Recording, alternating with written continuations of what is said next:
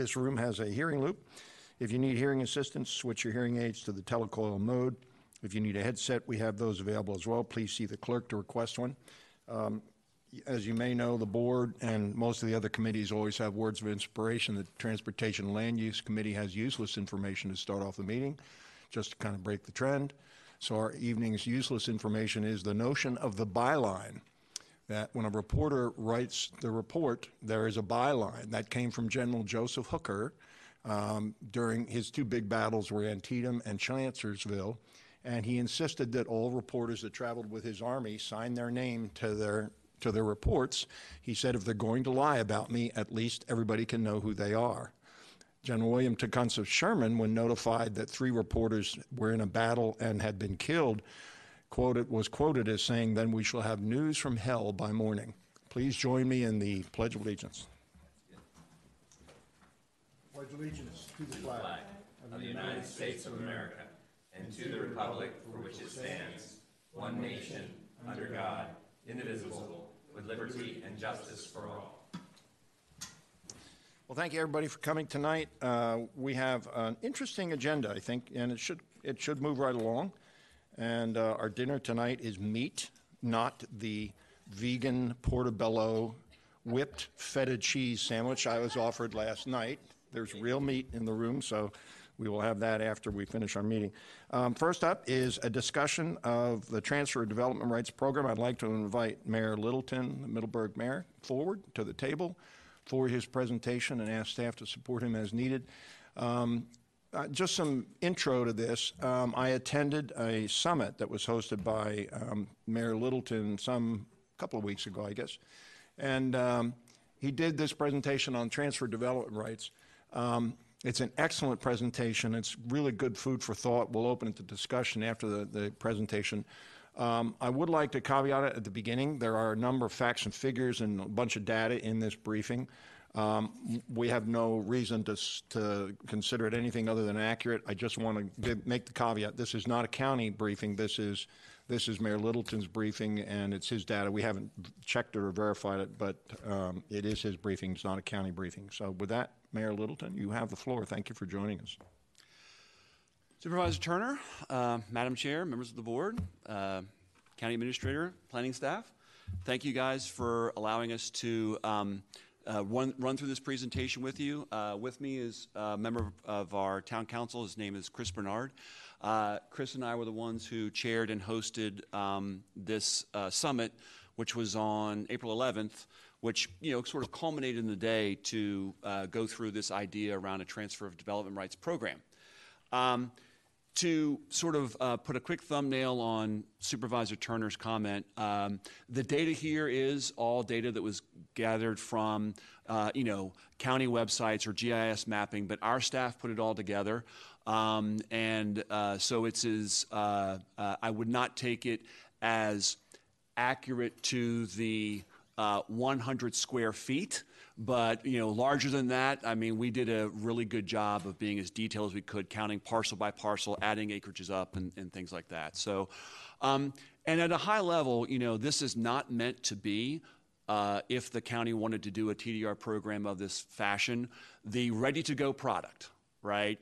This is a um, directional uh, document on where things could go based on where we currently stand and where uh, you know economic development plans to go, where the county's looking at going, um, and uh, it's it, our hope here is that um, the opportunity is self-evident, and that it's worthy of the right level of detailed work that folks in really smart folks in planning and land use can do to take it and, and make it a product that, that could be something the county embarks on. So um, we've had very, very good responses from, uh, I mean, the economic development community, the housing community, the data center community, and the preservation community on their, they really feel that there is a good there, there, here. So, it's an interesting one.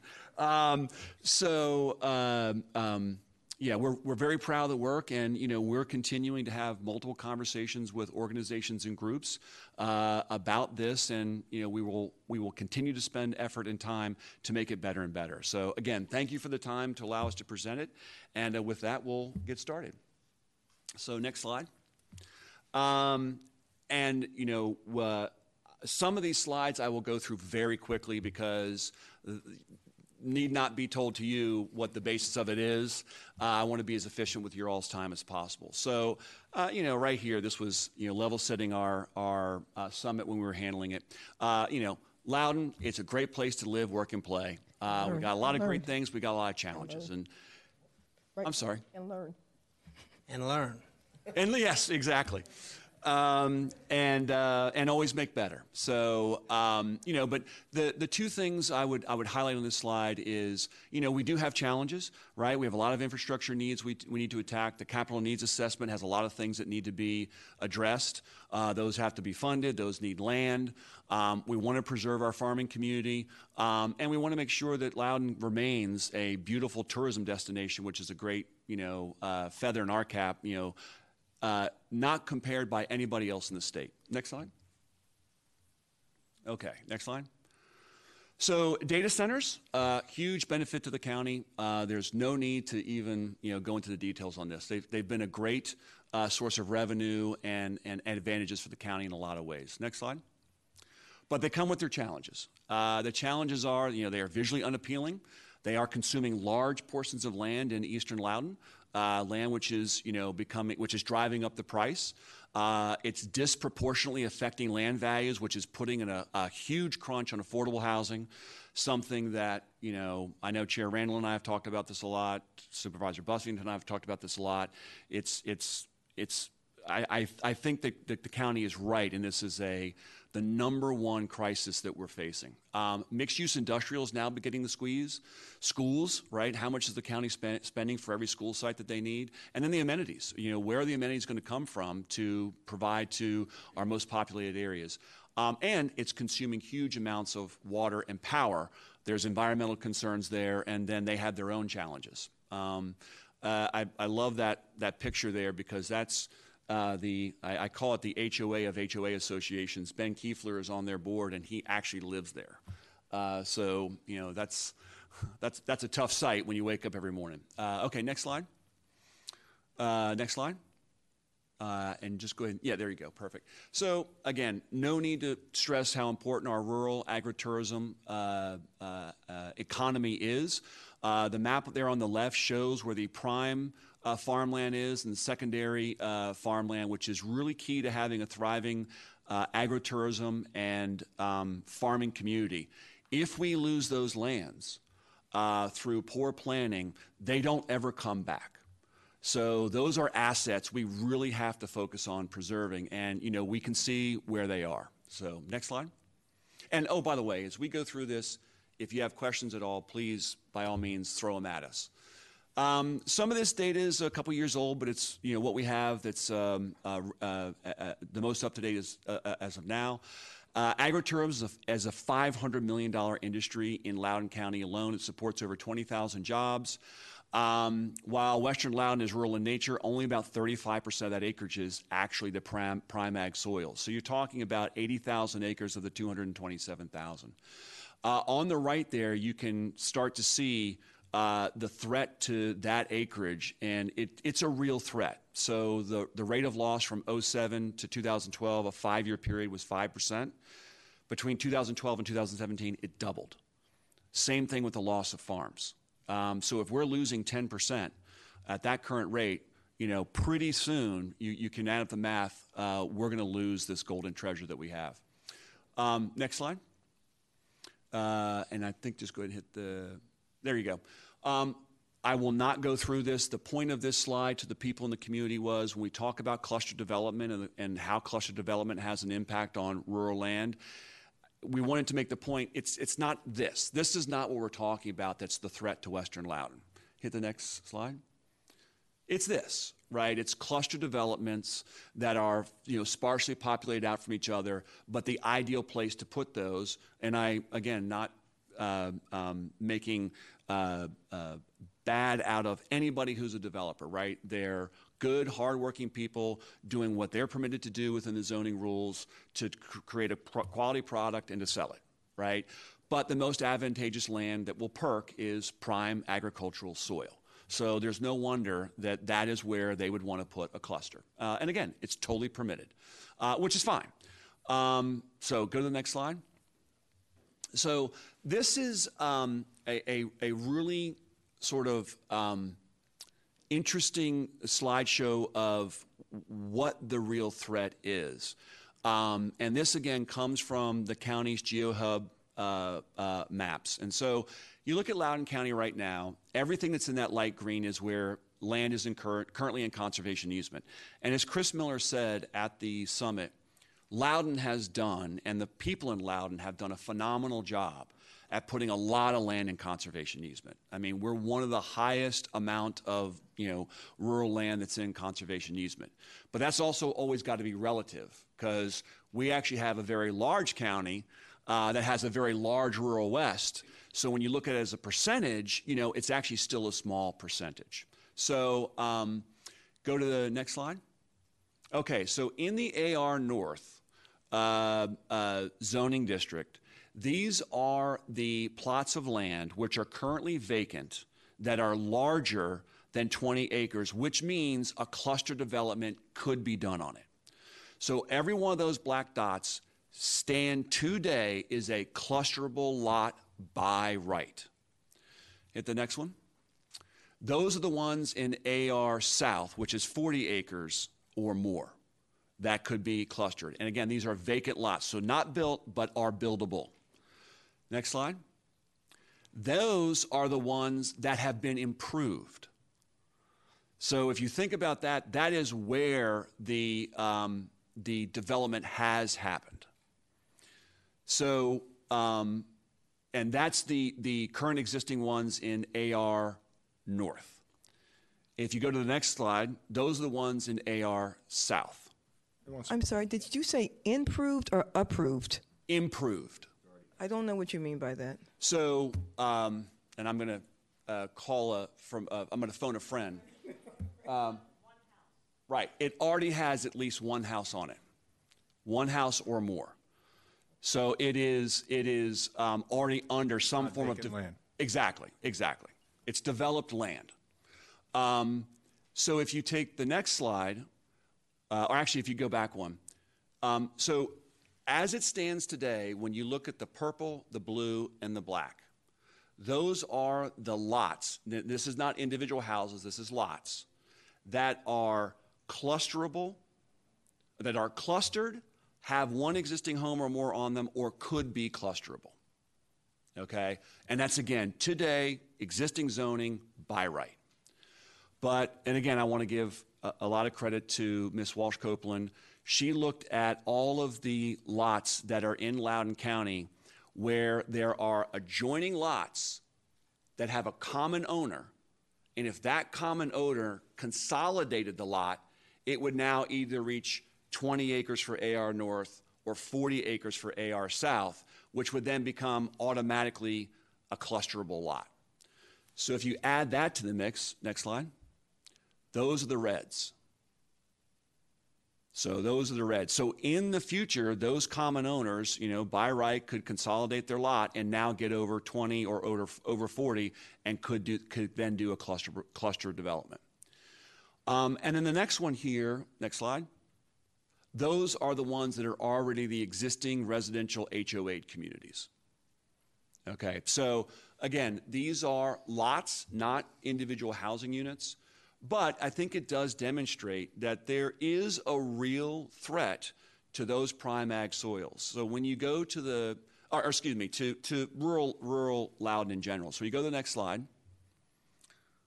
Um, and uh, uh, tap it one more time. Thank you. So um, that really sort of tells the story between what's in GeoHub and you know if again you consolidated those lots, what it could look like if the if the owners did that.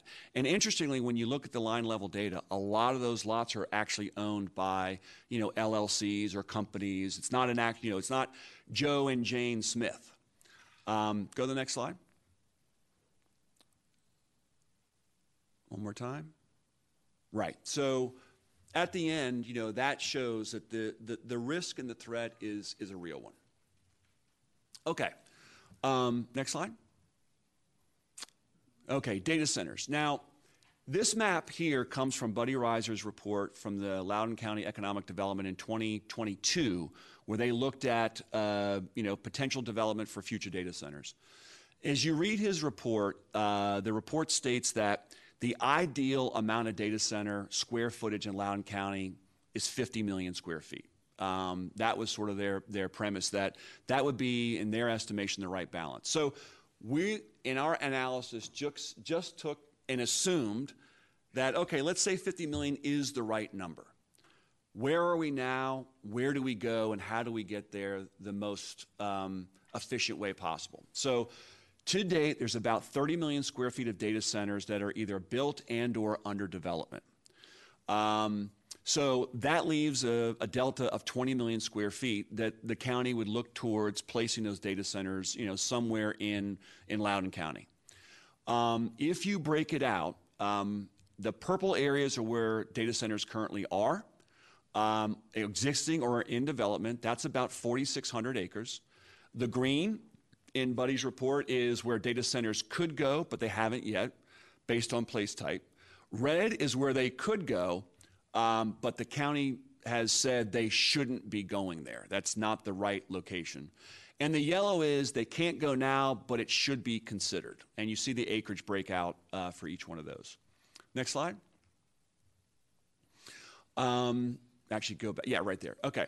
So let's break it down by the numbers. If today we have achieved 30 million square feet of data centers, and we've done that with about 4,600 acres, it means that we're on average utilizing about 6,500 square feet of data center space per acre. Uh, so that would be the whole lot, right? So if somebody bought a 100 acre lot, they're going to end up putting about um, 6,500 square feet of data center per acre. You know, now again, there's the um, lot coverage ratio they can't exceed, there's setbacks they can't exceed, but but that's at a at a total uh, square square value number. Um, and so if, if each acre has 43,000 square feet in it, you know, we're using about 14% of the total land set aside for the data center to actually do, do the, the square footage. Two things drive that lot coverage ratio and floor area ratio. Um, so when we look at PDIP and PDOP, and again, we're, we're in the middle of the ZOR right now, so those numbers may or may not change. Um, uh, lot coverage ratio is about four, is uh, between the two of those is about four, about 0.4 by right, and the uh, FAR is about 0.6 by right. I think in one of them it's 0.6, the other one's 0.65, uh, and the height limitation is is 60 feet. Okay, next slide. Um, in the, and that's in the purple zones. So that's how it has been uh, done up to date. In the green zones, this is again where data centers could go by place type under the new comp plan, but have not gone yet. There's about 10,000 acres in those green parcels today. Um, again, it doesn't mean that they're going to go there, but they are allowed, and that would be a, a board decision. These are large areas of prime suburban policy area land. Um, there, a lot of them are located near industrial areas, so the areas where that is the case, that's that's good. Um, but they're also uh, uh, intermixed and adjacent to a lot of residential areas. That's not good, um, especially if you already live there. Um, and this land, if it was totally utilized for data centers, it would basically double the amount of, of acreage. So, again, I know that's not the county's plan, but on the maps, that's where the ideal prime area for consideration is. Um, next slide. Okay. The red areas are where data centers are allowed by right right now, but again, the county has determined that those are not ideal places for them to go. Uh, it's too close to residential areas. It's the Route 7 corridor. Uh, I think you guys had a had a hearing about this, you know, within the last month, talking about this concern. So we totally agree. Um, that's about 2,500 acres. Uh, and that's a different challenge that the board is faced with. And the yellow area is, again, transition policy area. It's about 2,300 acres. Um, the, uh, it's not approved. Data centers are not approved in the TPA, uh, but um, Buddy's report said it should be considered as a place that would, uh, uh, sh- you know, could be could be opened in the future, especially because there's power and water close by there. Um, okay, next slide. Um, okay, so if the county wants to achieve 20 million square feet of additional data center space, and all that the um, the data center folks can can do is utilize the current existing zoning of 0.4 lot coverage ratio, 0.6 FAR. Um, it's going to need a significant uh, uh, additional amount of land to, to be able to achieve that. Um, excuse me. Um, what you could do and what the county should be looking at, you know, outside of just the TDR program as a way to achieve this is if you allow the data centers to have a higher FAR and if you allow them to build up, you could get the same amount of square footage of floor area with using less overall land. Now, again, that only works if, again, if the number is 50 million, the number is 50 million, you stick to the 50 million, right? You can't uh, say, well, well, we'll allow these data centers to use more land, so now we can go to 75 million. You, that's just, that's continuing to, to push the balloon. Um, uh, the other result, if you're able to do this, is uh, you can you can take out or off the table, putting them closer proximity to residential and viewshed corridors. You would have to you you could limit uh, the the need to extend water and power because you're not having to use as many acres to achieve it, um, and you'll save acres uh, acreage in the east for those other more important needs like affordable housing school zones, mixed use industrial, uh, CNA needs, parks, things like that. So the question is how do we allow the more efficient use of data center property uh, in the East to relieve some of the pressure that's being caused by how they currently build them? Um, next slide. And so when we looked at this, I don't know if you guys saw that animation. Um, uh, when we looked at this, we basically said, if you did it uh, a certain way, and we'll go through that, could you confine the data centers, uh, again, achieving the 50 million square feet, to one specific area? And again, uh, a lot of work has to be done on this with county planning to make sure it works right. But you could almost confine the remaining amount of data centers that the, to, to achieve 50 million square 50 million square feet in that purple area that's outlined in orange in the middle. So the other areas which you know are on the table for consideration of data centers, you wouldn't need to penetrate into those areas. Um, okay, next slide. Um, so here's how the numbers sort of, whoops.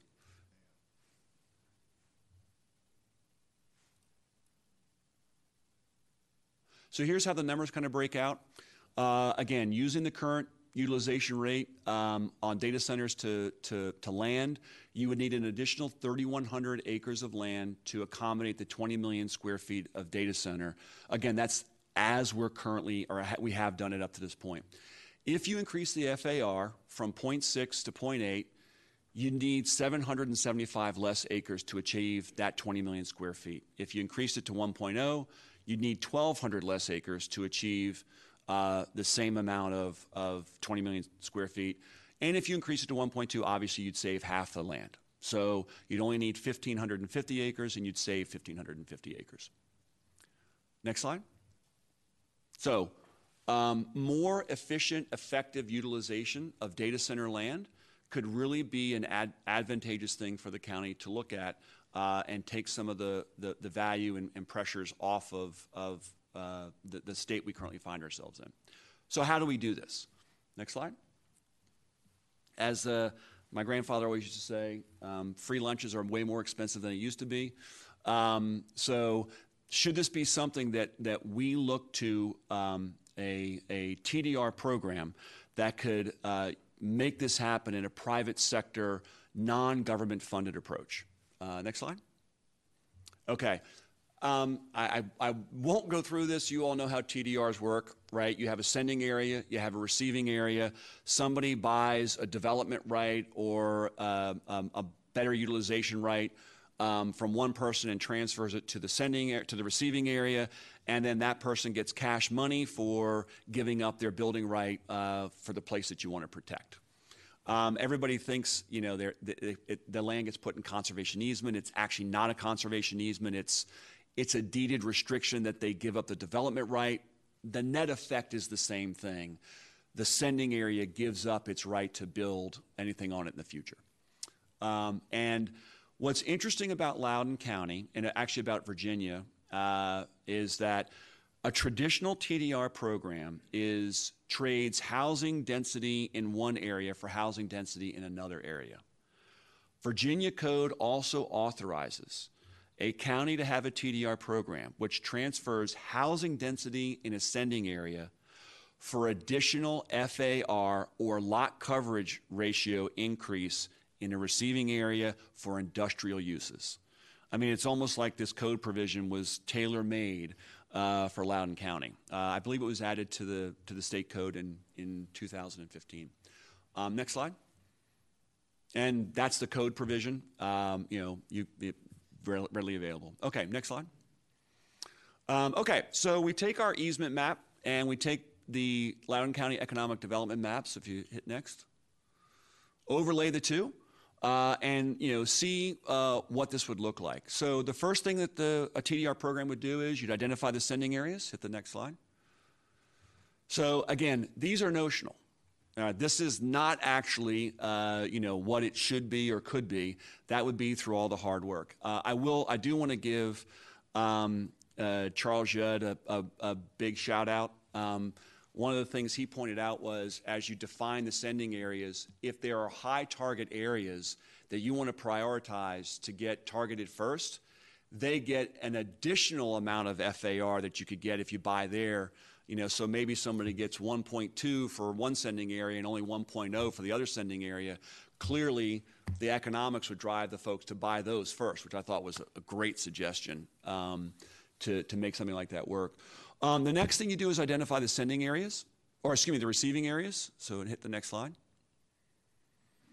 So those yellow diamonds define where the county would, you know, potentially could define the sending areas where a data center operator would get additional FAR if they bought that density credit from those areas in the west. And you can define the sending areas. So it's not that you would take away someone's data center right, but you'd say, hey, if you're going to build here, you get standard FAR, it's 0.6. And you can't even get an increase, don't even come and ever ask us. But if you want to go buy a development right from somebody else, you can, and it would be a buy right thing for them. I know that's the data center guys have said one of their biggest concerns is whenever they come in for, for FAR or lot coverage ratio, it's a legislative process, it's uncertain, it's timely, it's expensive. So you define the sending areas as where you want to allow those credits to go, and they cannot go anywhere else. So you can target where you incentivize the data center development to happen. Um, and hit the next slide. The data center folks would pay, next slide. The, uh, uh, hit one more time. Would, would pay the landowners in the West for those development rights. Market rate would drive this, so there's no price setting. There will, you know, just like conservation easements today, there will be brokers who broker the deal that everybody gets a win. Um, it's a private transaction and no government money be involved. Next slide. So here would be the win-win. Hit the next slide. So over time, and I would think, you know, hopefully it would be very quickly, uh, especially since these are driven by the market. Um, the data center folks would buy those development rights. The development rights would be extinguished in these sending areas, and the data centers would focus their development in the areas that would be most financially attractive for them. You take it out of the view sheds, you put it in the industrial areas, all through incentives, not through um, harming or limiting anybody. Um, greater areas of eastern Loudoun could be freed up for things that are suffering under data center uh, development pressure right now. Um, it should you know, relax land prices uh, to help address affordable housing, mixed use industrial, the CNA amenity needs. Um, and again, you can concentrate data centers purely in the areas that you want them. And um, so hit the next slide. So then, do we start to look at these other areas and take them off the table or make them, uh, you know, it's, it's less and less attractive for those to get developed, and the county still achieves, again, let's say the baseline is 50 million square feet, where you want to go. Next slide. Perfect. At the end of the day, though, it always comes down to the numbers. Uh, again, this is our calculation of what we think is possible. Um, does not mean that this is ground truth. Uh, it's again directional. Uh, so, again, taking the baseline, if you have a 0.6 FAR, in order to achieve that 20 million square feet, you're going to need about 3,100 acres of data center. Um, if you uh, look at that over time on what the current land value is, I know it's more than 2.5 million, but let's just use a baseline of two and a half million. Over to acquire that amount of land, that's 7.7 billion dollars of spend to acquire those 3,100 acres. Um, that's a lot of money. And so, if you, and I'll just uh, uh, go to the second one here, if you allow uh, a TDR program where they could go up to a 0.8 FAR, um, and let's say the extinguishing of a development right per acre is $20,000. All right, so if a person in the West has 10 acres, and if they want to extinguish their development rights per acre, they could get $200,000 for doing that.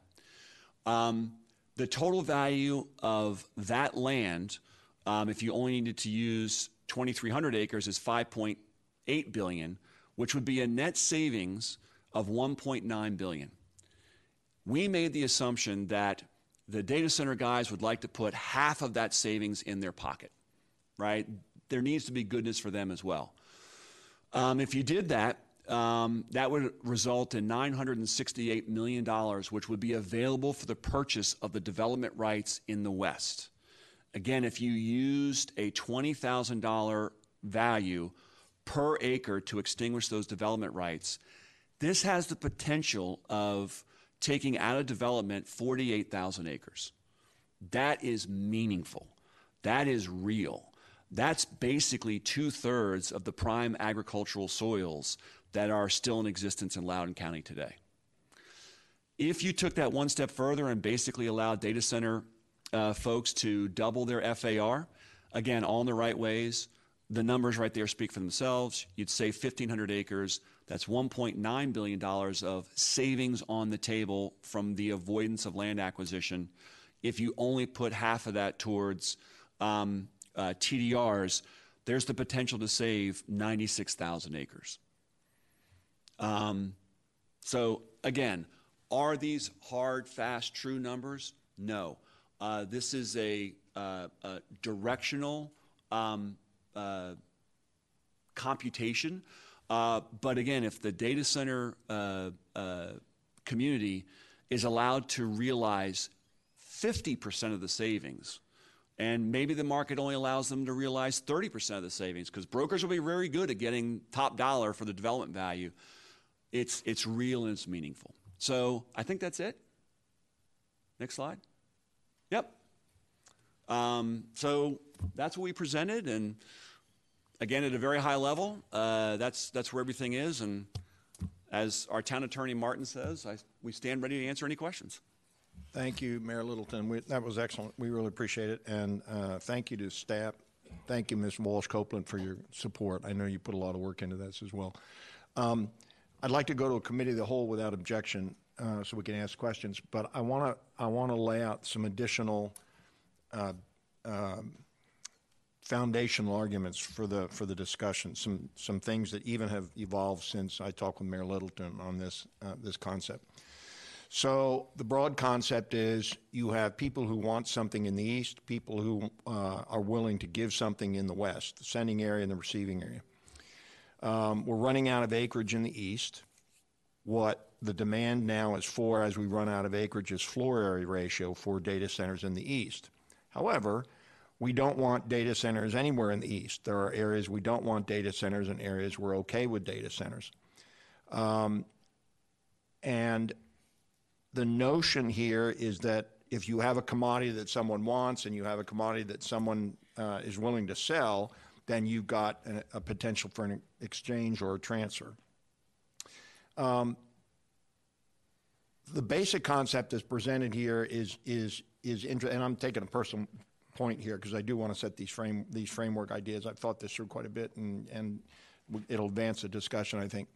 Um, the key here is this is a tool by which we can say, if you own data center land in eastern Loudoun County that is here, you don't get to use the TDR program. If you own data center land along Route 7, you don't get access to the TDR program. You want to increase your FR, you got to come for legislative approval. But if you own data center land where we're okay with data centers, in Data Center Alley, for example, then you can expand the size and the height of your data center, the floor area and the height of your, your data center, simply by going through an application process and purchasing that additional FAR from a, a landowner in the west. The permutation that I hadn't considered, and I had a trusted colleague approach me about a week ago and say, yeah, except the West is getting benefited and the East is not. We're getting more and bigger and taller data centers in the East to save the West. Interesting concept. I had never actually thought about it in that frame of reference because a TDR program, by definition, means you have the, the economy and the community wants increased density over here. You want less density over here, and so you're willing to trade density, uh, the potential for density over here, to areas where you're okay with more density. But that's not necessarily the situation we have here. So I began to ask myself, is there a way this program could even be fine tuned additionally to a, a, an, an additional feature in that we could benefit the East and or the West with a TDR program. So for example, let me give you an example. What if we expanded the program and had a category of purchase whereby a data center in Data Center Alley wanted to increase FAR in a data center there, and they could buy the data center development rights along Route 7 as the sending area. So you create a subset sending area in eastern Loudoun to even more incentivize shaping eastern Loudoun by allowing them to buy initial floor area ratio in areas where we want to keep parkland, along the Goose Creek, along Route 7. They become eligible for the TDR program. And the way you could mix that is by pricing, I would assume um, you could have various incentives, and you'd want to get a balance to where buying land in the west roughly costs the same value as buying the areas in the east that we would like to protect. It's very complicated. I haven't thought it all, thought it all through yet. But with a PDR program, which is basically we buy development rights from, eh, from the west, um, doesn't it, it's it's basically neutral. Every, everybody's taxpayer dollars get used, but it's basically neutral for Eastern Loudoun County. But what a TDR program really gets interesting is when we can really begin to shape the data center growth in Eastern Loudoun County to the benefit of Eastern Loudoun County and Western Loudoun County by buying those development rights. So that's a that's a twist to this program that occurred to me since I talked to Bridge, and and it can enter into the discussion. There's a whole lot that needs to go into this, but I wanted this introduced primarily so that everybody understands there is a tool here. We have a comparative advantage market. We have something somebody wants and something somebody's willing to sell.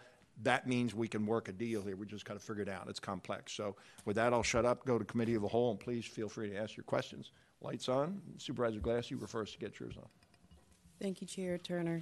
So, so my question is, are- we talking about changing the, the, is that a zoning ordinance change, what we're talking about? When we're talking about, you know, the, the program with um, the TDR and, and um, making sure that, you know, certain areas, um, for example, on Route 7, aren't used for data centers and they're able to use that, that program to preserve that area for a particular area. Um, you know, not to, not to build in, in, in that certain area. I'm going to defer to staff on this. How, where, how would you fit a TDR pro? Where would it fit? Would it fall into the zoning ordinance? So at a high level, you um, would have to amend the zoning ordinance in order to allow the transfer to take place. By state code, you also have to identify the sending and receiving areas in the comprehensive plan as well. Um, the specifics of how much you have to change in either case are going to depend on the kind of program you want to institute. If there's a lot of sending and receiving areas, the number of districts that you would have to modify in the zoning ordinance um, would increase and things of that nature. So it could be small or it could be a very big project depending on how much you want to change and where those areas are located geographically. Okay. And, and um, when you were talking about the FAR and it was 1.0 or 1.2, um, uh, that was my concern for, um, I'm, I'm thinking particularly in Broad Run, where, you know, we could we have a, a 100 feet high data centers along, you know, Route 7 or Loudoun County Parkway. I, I think that's my concern, what I have there. And, and again, you would select where you want to make the, that parcel eligible for the TDR program. So if you have a, if you have a data center along Route 7, or you have a data center next to an existing residential area, they would not be eligible for the TDR program because you don't want a 100-foot high data center, and you certainly don't want it by right where they don't have to come to us for legislative approval. But there are other areas where you would say, if you're going to build a, a, a giant data center and you want to protect some other parcel in Loudoun County to do it, and you want to do it in this location where you're already surrounded by other data centers, we're okay with that. So, um, one more question. Yeah. So the suggestion for um, the, the, the certain areas where you had the diamonds, it looked like it was near um, Dulles Airport. It, was, uh, we chose, and again, that's just notional, right? Inside 606 to, to the airport property line. So sort of east of 606, you know, that just, that's all industrial right now. It's where all the power lines are. It just sort of made natural sense. Um, you can't put houses there because of the contours. So, again, but that was, we picked it because we liked it, but Dan and his great staff will come up with, a, with, with the right areas to meet your all's goals. Okay? Okay, Thank I'm thank going you. to move to Supervisor Kershner. Supervisor Kershner. Thank you, Chair, and, and thank you, Mayor um, Littleton, and, and uh, is it Bernard? Is that, thank you for being here, and staff as well. Um, So, um, Mayor, you have, you've kind of hit on something I've been kind of kicking around ever since I was on this board in the last three and a half years, trying to figure out how to make a TDR program work.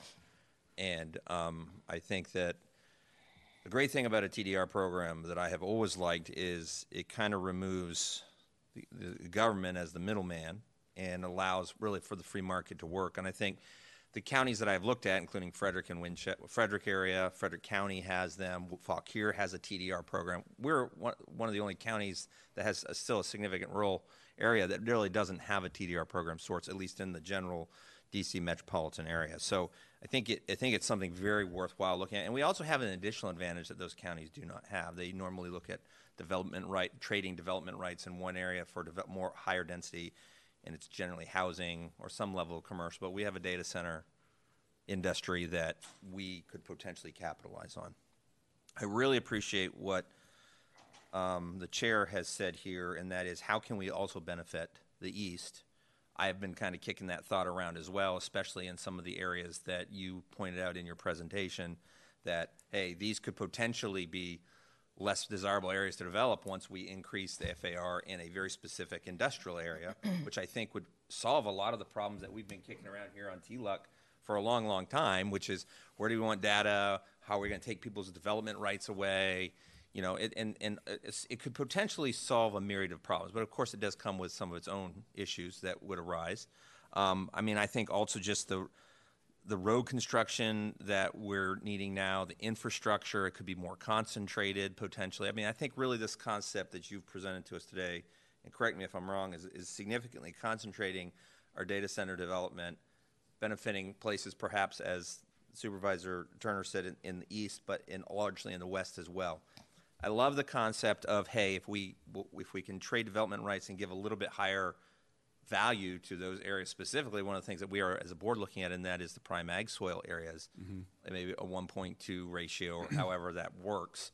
So you, if you've got X, you know, 20 acres of prime ag soils, you get a higher conversion for that um, over to um, your expansion of a, of a data center. I think that is a great and very quick way. Now, one of the things, and thanks first of all also for meeting with me the other day and going through all this. I had a lot of questions. I think you answered them all.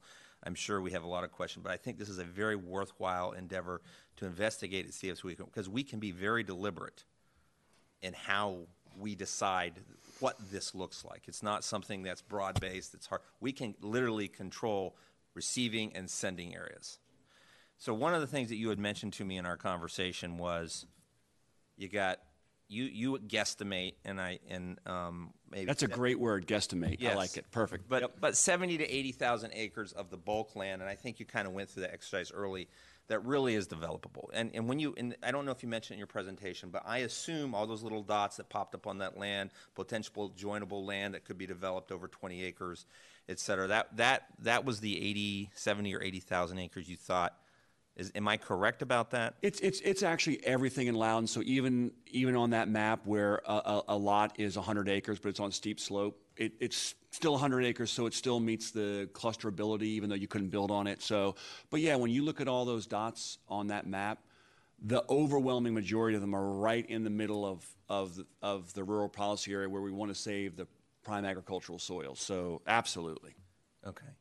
So I think that's that's pretty achievable. Now, I, don't know how fine tune, and maybe this is something staff can weigh on, and if they want.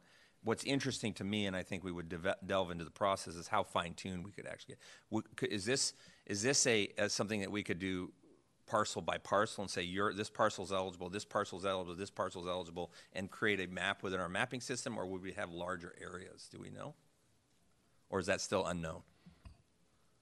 The specifics are unknown, but yes, you could go parcel by parcel to create. You you wouldn't want to pick a parcel here and a parcel there, but you could collect a cluster of parcels, Right. um, as one of those receiving or sending areas. Yes. Right. And obviously, those parcels that were previously identified could put kind of general areas of those parcels and major areas where we have prime ag could be captured in that as a as a um, as a uh, field of okay. I'm going to move on. Yeah, go ahead. I'm I'm going to take the whole next. Here, please. Move on to the next. Thank you, Mr. Chairman, and I may need another round too because I'm going to have a lot of um, questions, comments. First of all, thank you. A lot of work has been done on this, and um, I do appreciate it. It, it, it does, you know, these are one these times that as county chair, I kind of go, okay, is anyone not benefiting? And I do think that, that this is not as beneficial for the east as, as the west, but we can talk those three things through. And I realize that this is, um, you, you, although a lot of work was put in it, it's still kind of in its infancy. Oh, and a lot more work can come to it, and, and a lot more we can weed things out. I will say first, I really appreciated your two slides on data centers, the pros and the cons. Often people kind of go, you know, well, not often, but sometimes people go, they're all good and they're nothing but good, or they're all bad. And neither of those things are correct. There are pros and there are cons, and you hit on both of them very clearly. Having said that, when I talk to residents, even people who I very, very clearly detail, how much data centers are saving us, saving them in tax dollars. Their comments are almost, almost without, I, no, no kidding, 95% of people in the East, please stop building data centers. Just please stop building them. They do not really care that it's saving tax dollars. They have said to me, I'll pay more in taxes. I mean, I've heard that over and over again. I was. I also have just a couple of questions. Well, I have a lot of questions, but let's start off with this. When you all talk about prime ag soil, what I've learned over, um, over the past months is that the term prime ag soil is something very specific. There are, I think, eight different types of soils and um, that are buildable that you can build on, and only one is prime ag soil specifically. So, are you talking about soils that are, that that's buildable, or that, are you literally literally talking about prime ag soil? So, so it, it's a great question. I absolutely did not intend, or do I want to create any confusion with the prime ag soil zone that's going on. So, yeah. okay, so I think the best way to, to look at it this way, and maybe to phrase it this way, is land that is farmable. Farmable land. Okay, that's much. That's Probably the much, best way to say it. That's a lot more helpful. So you're saying that. So then the 35 percent is farmable land. Correct. Okay, that's that's Correct. that's that's much more helpful. Thank you.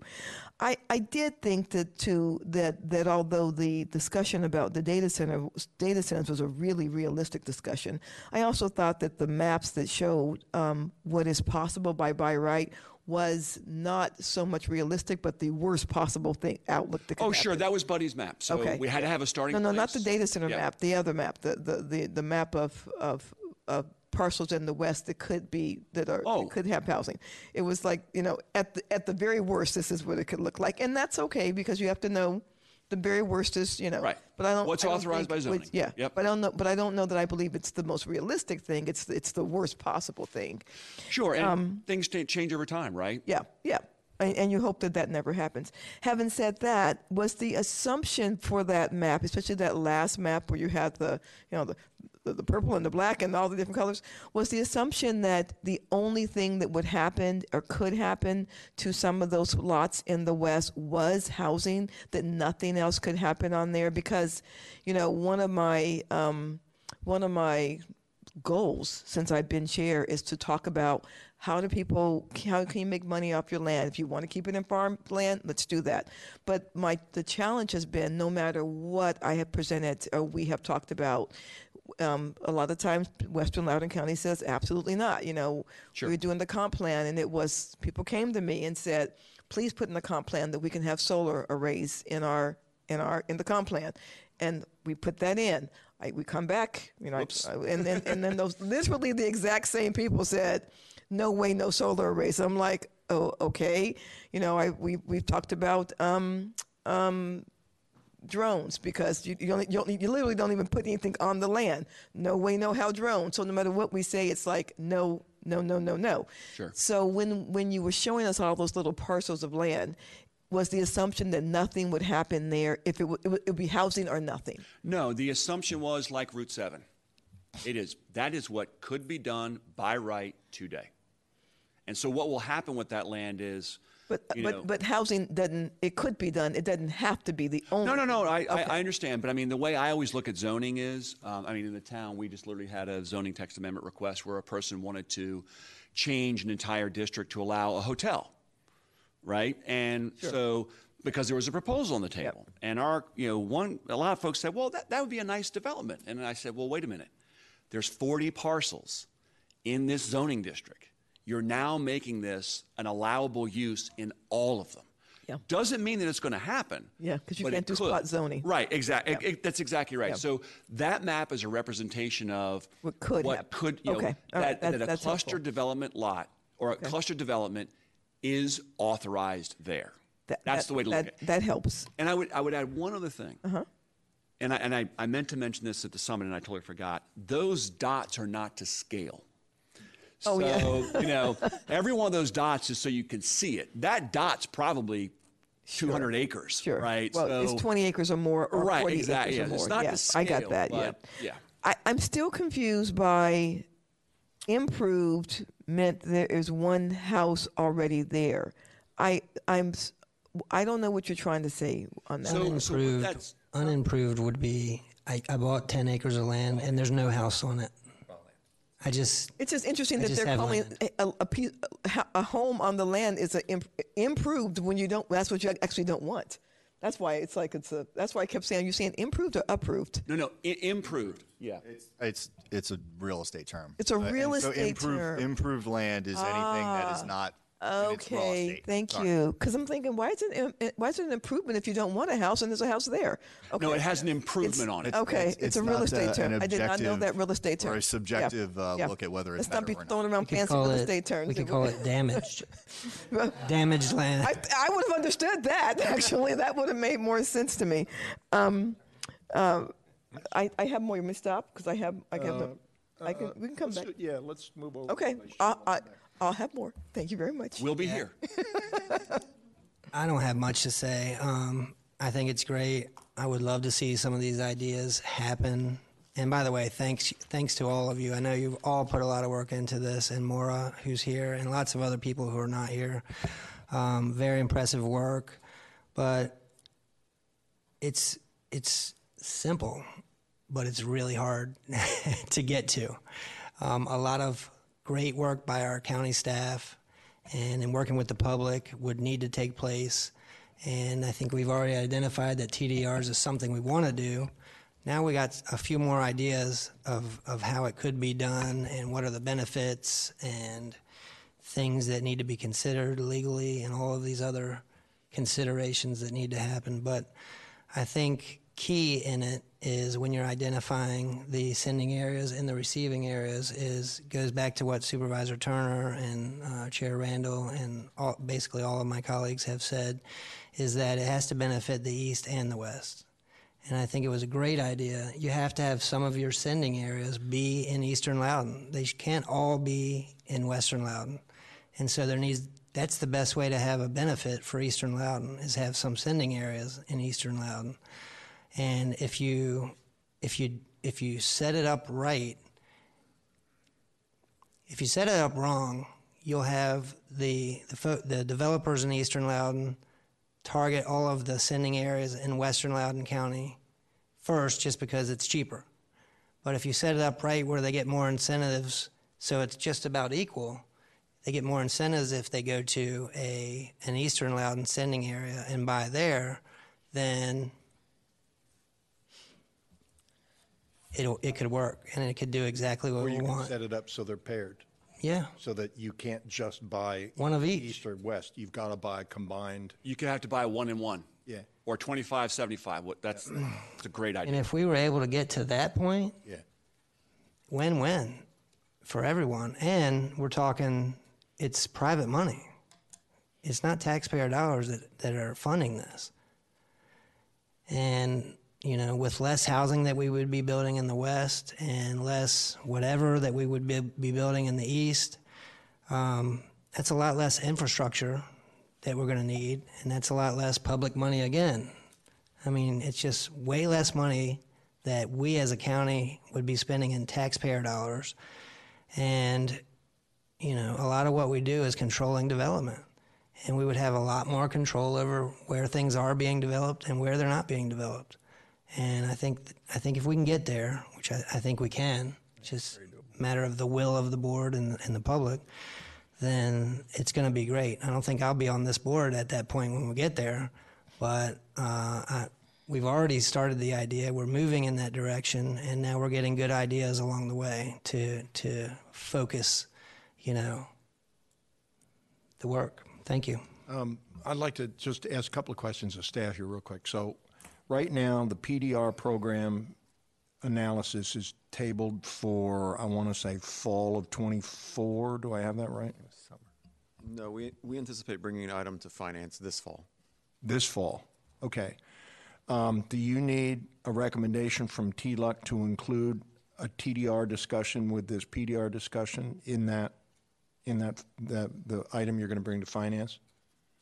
I think it'd be very ma- premature to bring a TDR program at that same time. We, there would have to be a lot of nuts and bolts worked out in order, before we could bring that forward for further consideration. Okay, so let me ask it more open-ended. If, if, it sounds like we have a consensus on TLUC that this is a good idea we ought to look at further, what would the next step be that staff would be comfortable with?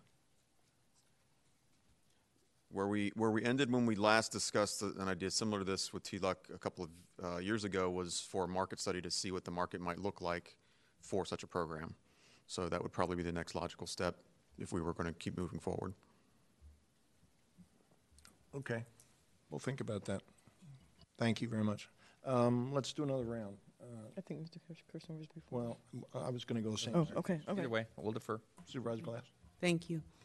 Uh, it, so my question is, when we, for, for TDRs, when we talk about, um, um, putting, um, we call it prime ag soil into conservation, is that, is the, is that, um, land usable or is it just not used at all?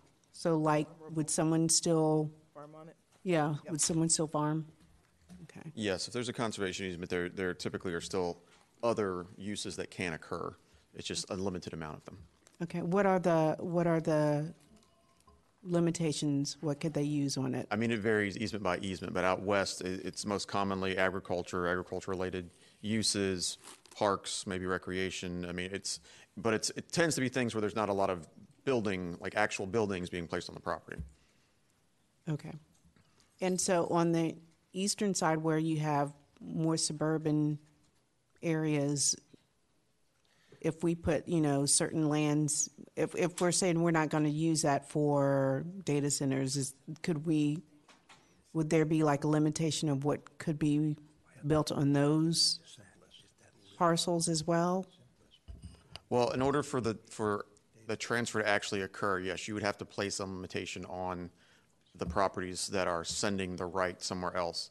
Um, Right, sitting right here at the table right now, I do not know the, the feasibility of transferring a, the, the square footage of a specific use to another property for a specific use, mm-hmm. or if it would need to be something broader than that, because when you're transferring a residential unit from one place to another or to the square footage of commercial, you are not building that unit.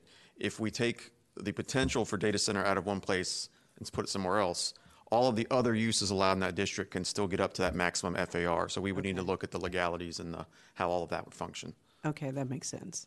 Thank you. Supervisor Kershner. Thank you, Chair. So a couple questions, and this might be for Mayor. You, you, you flashed up, sorry, I'm eating a piece of candy because I needed to. You flashed up a statute that allows this to be done. Does that law allow to purchase just a particular type of development right? So, for example, if we went with a concept similar to what Supervisor Turner mentioned, and that is, hey, we'll, de- we'll sell development rights for data centers on parcels that we'll put those up for sale under the TDR program. Could those rights poten- under that statute potentially be developed, or would it have to be extinguished all development rights, or don't we know that? Is that I, I don't know the answer. I, you know, Supervisor Turner comes up with, you know, that's what I love about this TDR program is there's so much flexibility. You can really define your future. I had never, never even thought about that from that, from like the Route 7 corridor. So you'd have to, I'd have to go back and read it. But the authority granted in the state code is very broad. Yeah. I mean, it's like pick a sending area, pick a receiving area, define the metrics of success that you want, and you can do it by sending and receiving area down to, you know, as Dan mentioned, a lot. So if you want to go that level of detail, you've got that control.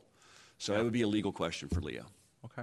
Well, that's something I think, think we, even if we extend most of the development rights, like half the development rights on a lot, you could still build other things that you wanted to see in those places, and through a private industry, really manage some of the things that, you, that we don't have that ability to legally, quite frankly, and we wouldn't necessarily want to if we were going to allow the free market to work.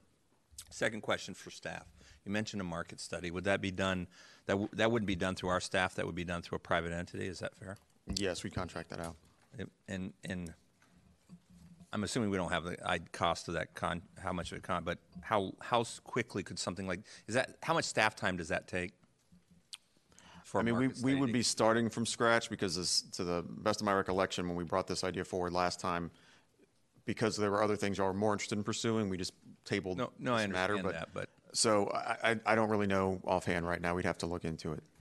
is, is that, and that, maybe that suggests that the chair is, is give, maybe at the next TLUC meeting, give them some concept, how, how much would this take to get something at least, um, something started in the pipeline? Because I think that would be of great interest to all of us, and also I think if, if there's enough interest on the board to do that. Then finally, the, the third question I had, from a practical perspective, and I've seen several that work different ways, and, and maybe you have a particular concept, but it would seem to me like those who want to sell their their development rights and those who want to purchase and there will be some central clearinghouse. Would that be something that's done through the county, where there's a clearinghouse, or would that be a private entity that we would set up? How Yeah, I, I actually mean, practically work. i- you know, it's a great question, right? Um, and I've actually thought about that, right? There's the, the two big things around um, around this are: uh, do you just let private brokers figure it out themselves? Do you enable some type of um, online marketplace where you're not running the transaction, you're just making, you know, it's it's like um, Realtor.com or something, right? The buyers and sellers find each other. Uh, we didn't think about how that would be done, uh, but it's a great question because it's key for execution, especially if you want things to move quickly. So, if that would be a county thing, or that's a private sector thing, or it's a state thing, I think the question is it's got to be done. So, who does it? How does it get done? It, but we have not looked at that. I think it'd be I think it'd be critical to, to have successful execution to do that. Dan, did you have? So what we've put in the previous items was that you would essentially need a TDR bank. Um, I believe we, we kind of looked at it more from it being a county-controlled thing, but that doesn't, I, I can't say right now that's a, a requirement. It's possible that it could be done elsewhere. The biggest thing for, from the state code standpoint is just that we need to have a system for monitoring the sever- severance, ownership assignment, and the transfer of all of that in place. We need to be able to track it to make sure one thing here goes to one thing here. Yeah, I know. I know. Like Frederick County, for example, they I think they literally have theirs written on paper. They got receiving and sending properties, and then they just kind of match them up. I mean, it's pretty simple. Now, this is obviously would be far more complex, but we're a far more complex county um, in what we're potentially looking at here. But we have an opportunity that may have never really been done, certainly with data center industry in the history of the United States. So. Thank you, um, Mr. Chairman. Um, Mayor, by the way, Mr. Buffington and I, um, Mr. Buffington supported me last year as I added the word learn into live, work, learn, and play. That's where that came from. So go get, get on board, Middleburg. We'll, we'll board. catch up. um, it's just such an interesting conversation. I actually made a motion to have TDR studied last term, and the motion did not pass, which is unfortunate. So, but I'm it's like it's taken us four years to get back to where we were, but here we are, and good. I, Joe, I have a question for you, Mr. Kroboth. So, part of what, and if I'm if I don't get this right, um, Mayor, please get me tell me. Part of what Mr. Mayor Littleton is talking about is FAR and vertical building. We have been we we we don't disallow vertical building uh, to to a, to a certain height with data centers. For the most part, data centers have have we we have encouraged that already, and so I don't want people to think that you know that if if we put something like this in place, it could just be overnight that essentially want to are going to want to go vertical. I don't know if it costs more to build vertical or what, but but this is not the first time we've asked. We've talked about vertical building. We've talked about design standards just in general. So can you tell me? Uh, can you talk to me about that? What is the what is the height limit for a data center and and do we know what their and Dan, you may know what the, what their appetite has been for doing this because we can put all this forward and they can say no. So, Sure. The, so first of all, there are height limitations in various zoning districts, and Mr. Galindo can probably speak in more detail to this. Uh, You may, you may also be aware that there are discussions in the new proposed zoning ordinance to create minimum height levels. And there are implications on certain height levels. If, if a building wants to exceed a certain height, it has to step back the building and also increase the setback on the ground. So there are implications of going higher in that regard. I don't know if Mr. Galindo wants to expand upon that. I, I think you're, you've covered the height well. I think the one thing to recognize, and I know this was discussed um, at a previous board meeting within the past couple months, if you're setting up a transfer development rights, you're setting it up so that it's by right. So you are removing the ability to have legislative control over that transfer, period. okay. Um, as part of that, Okay. you would have to amend the zoning Yeah. to either create a new district or to amend an existing district. So you might need to take away the special exception opportunity to increase FAR or some of the modification abilities to increase height. So we would have to work Hmm. through all of that as well. Yeah, so then that, that's, I mean, and, and that's why I said before, you know, this is our first run at this and this is in its infancy. There's a lot to work out, but that's really good to know because it does impact some of what the mayor has said to, to me. If I could add something, so I did. I have spoken to several folks in the d- data center development community, especially you know a couple of folks at Amazon, and a couple couple things that came out of those conversations. Number one, uh, when you walk through it again at, at a high level, they said the the the overwhelming um, excitement from them was if I can get the same FAR, uh, the same square footage with less acreage, and everything else remains the same, I'm in. Because I am going to need to buy less land, I'm going to need to pay for less utility hookups and things like that. That's not just land savings, it's operational savings, it's staff savings, it's long-term maintenance and O&M costs. There is a upfront massive savings and then a long tail savings that goes along with it. The the second Let me just stop you there yeah. and say, and, and I don't want to say the name of data centers because I think that's not, I shouldn't do that, but that has not been the discussion they've had with me. I, I, I love that. Sure. And I hope that is what throughout the, the community they feel that way, but that is not. I mean, I've, I've heard you know things like the building costs more because you may have to use different materials to go vertically. So I've heard uh, other things, and so if if you know, if you're hearing that, that's good, but that's not. I've, I've I've not heard that. I've not heard enthusiasm about going vertically. I want them to go vertical. Or, and again, maybe it's vertical. So, so vertical, you know, you have to use different materials if you go up to a certain point. Yeah. Not if you, maybe if it's 10 feet, it's the same materials. Yeah. Right, and it's also about if I buy 100 acres and I can only put data centers on 40 acres, if I now let them put data centers on 60 acres at the same height, Yeah. You know, I just got 20 acres of data center Yeah.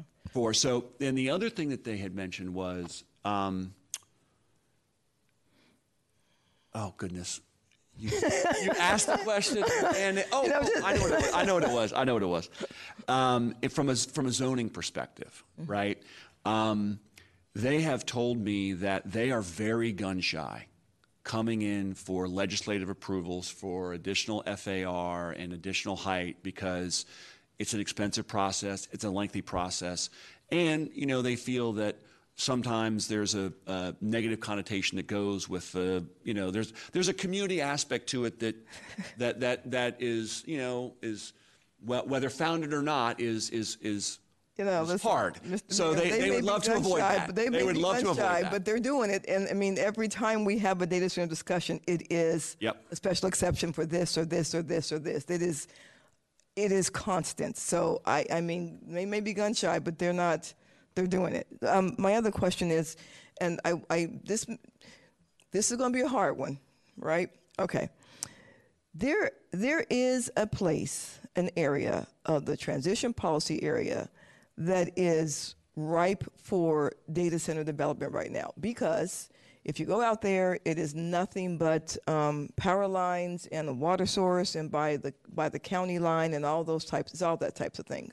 I think we all know the area we're talking about. I don't want to put a name on. I think we all know the area we're talking about. We have said, you know, and I've, I, you know, I, I've said a couple of times about this area. I, I said no before I ever saw the area. And once I saw the area, I thought, huh, I don't know what else you would put here besides data centers. Uh, I mean, you can put, it's an industrial area. It's an industrial area in the transition policy area, but it's a very industrial area already. What would be in this whole discussion an appetite for doing this a TDR, but but the but the receiving area is an an already prime industrial area in the transition policy area? Um, so I've I've been on the tour. I've been on the three-hour tour, and it wasn't Gilligan's Island. Um, so uh, you know, in that parcel in in, in specific, uh, you know, I'll just say at a policy level, um, you know, I'm always very reluctant to state hard policy in a comp plan and say, you know, we shall do specific things and not specific things in a specific area. Yep. And then, you know, two years later go, oh yeah, but That- you know, and that's the spot this 2,000 discussion. acres yeah. is fine, And that's, right? that's, And- that's the spot zoning discussion because Right. truthfully, I mean, it, it is. I mean, if, if we could do spot zoning, that would be what, what would happen there. That's that discussion that we, you know, Yeah. that, that, that I guess by law, we're not, by Virginia code, we're not allowed to do that. So we No, say no, transition policy area is transition policy area. And then we have this whole area where it, it just makes sense and you can't, and you, and you still well, can't do it. I, I would argue that it makes sense for industrial uses. It doesn't have to be data center. No, no, and I said that. I said So, so I mean, yes, if uses, you- yeah, we're, we're, I mean, we spoke Yeah. to the flex space community. yeah. They're having a lot of pressure now. Oh my We gosh, are they flex ever. Spaces Yeah. for the goods and service. So Yeah. maybe you give an FAR incentive if they do flex. Right? Yeah, it doesn't have to yeah, be limited now, to the data center. And truthfully, listen, I I would I I I'm not sure that there's anyone maybe that one one other colleague of mine who talks about the importance and the need for more flex space. But let's face it, you know, people who are selling their land want to sell it to data centers for obvious reasons. This we know, and so yes, yes, if if if that could be flex industrial. That would be, I mean, any, uh, truthfully, all, we need so much flex industrial. I would have most of these parcels go that way but that's just not realistic. And again, you know, one thing about you and I, we have a very realistic relationship, and we talk very frank. And and no one who could, who, if they can sell it for data center, then they will because of just the money. That's just true. Sure. And, and what I would add to that is in that area that you're specifically talking about, data centers aren't authorized. Yeah, I know that So, because it's a, you know, I know just a- because it's a- someone I know. has the Yeah. ability to potentially make Yeah, the, uh, that's why I asked the question. doesn't that's mean why I that we said. should. That's why Yeah. I asked what, what's, your, Yep. what's your appetite for that. That's that's because if they were da- if they was it was available, we could spot zone it. It's not because it's in the TDR. So yeah, Pete. TPA. TPA. T- TPA. Jeez. already been a long day.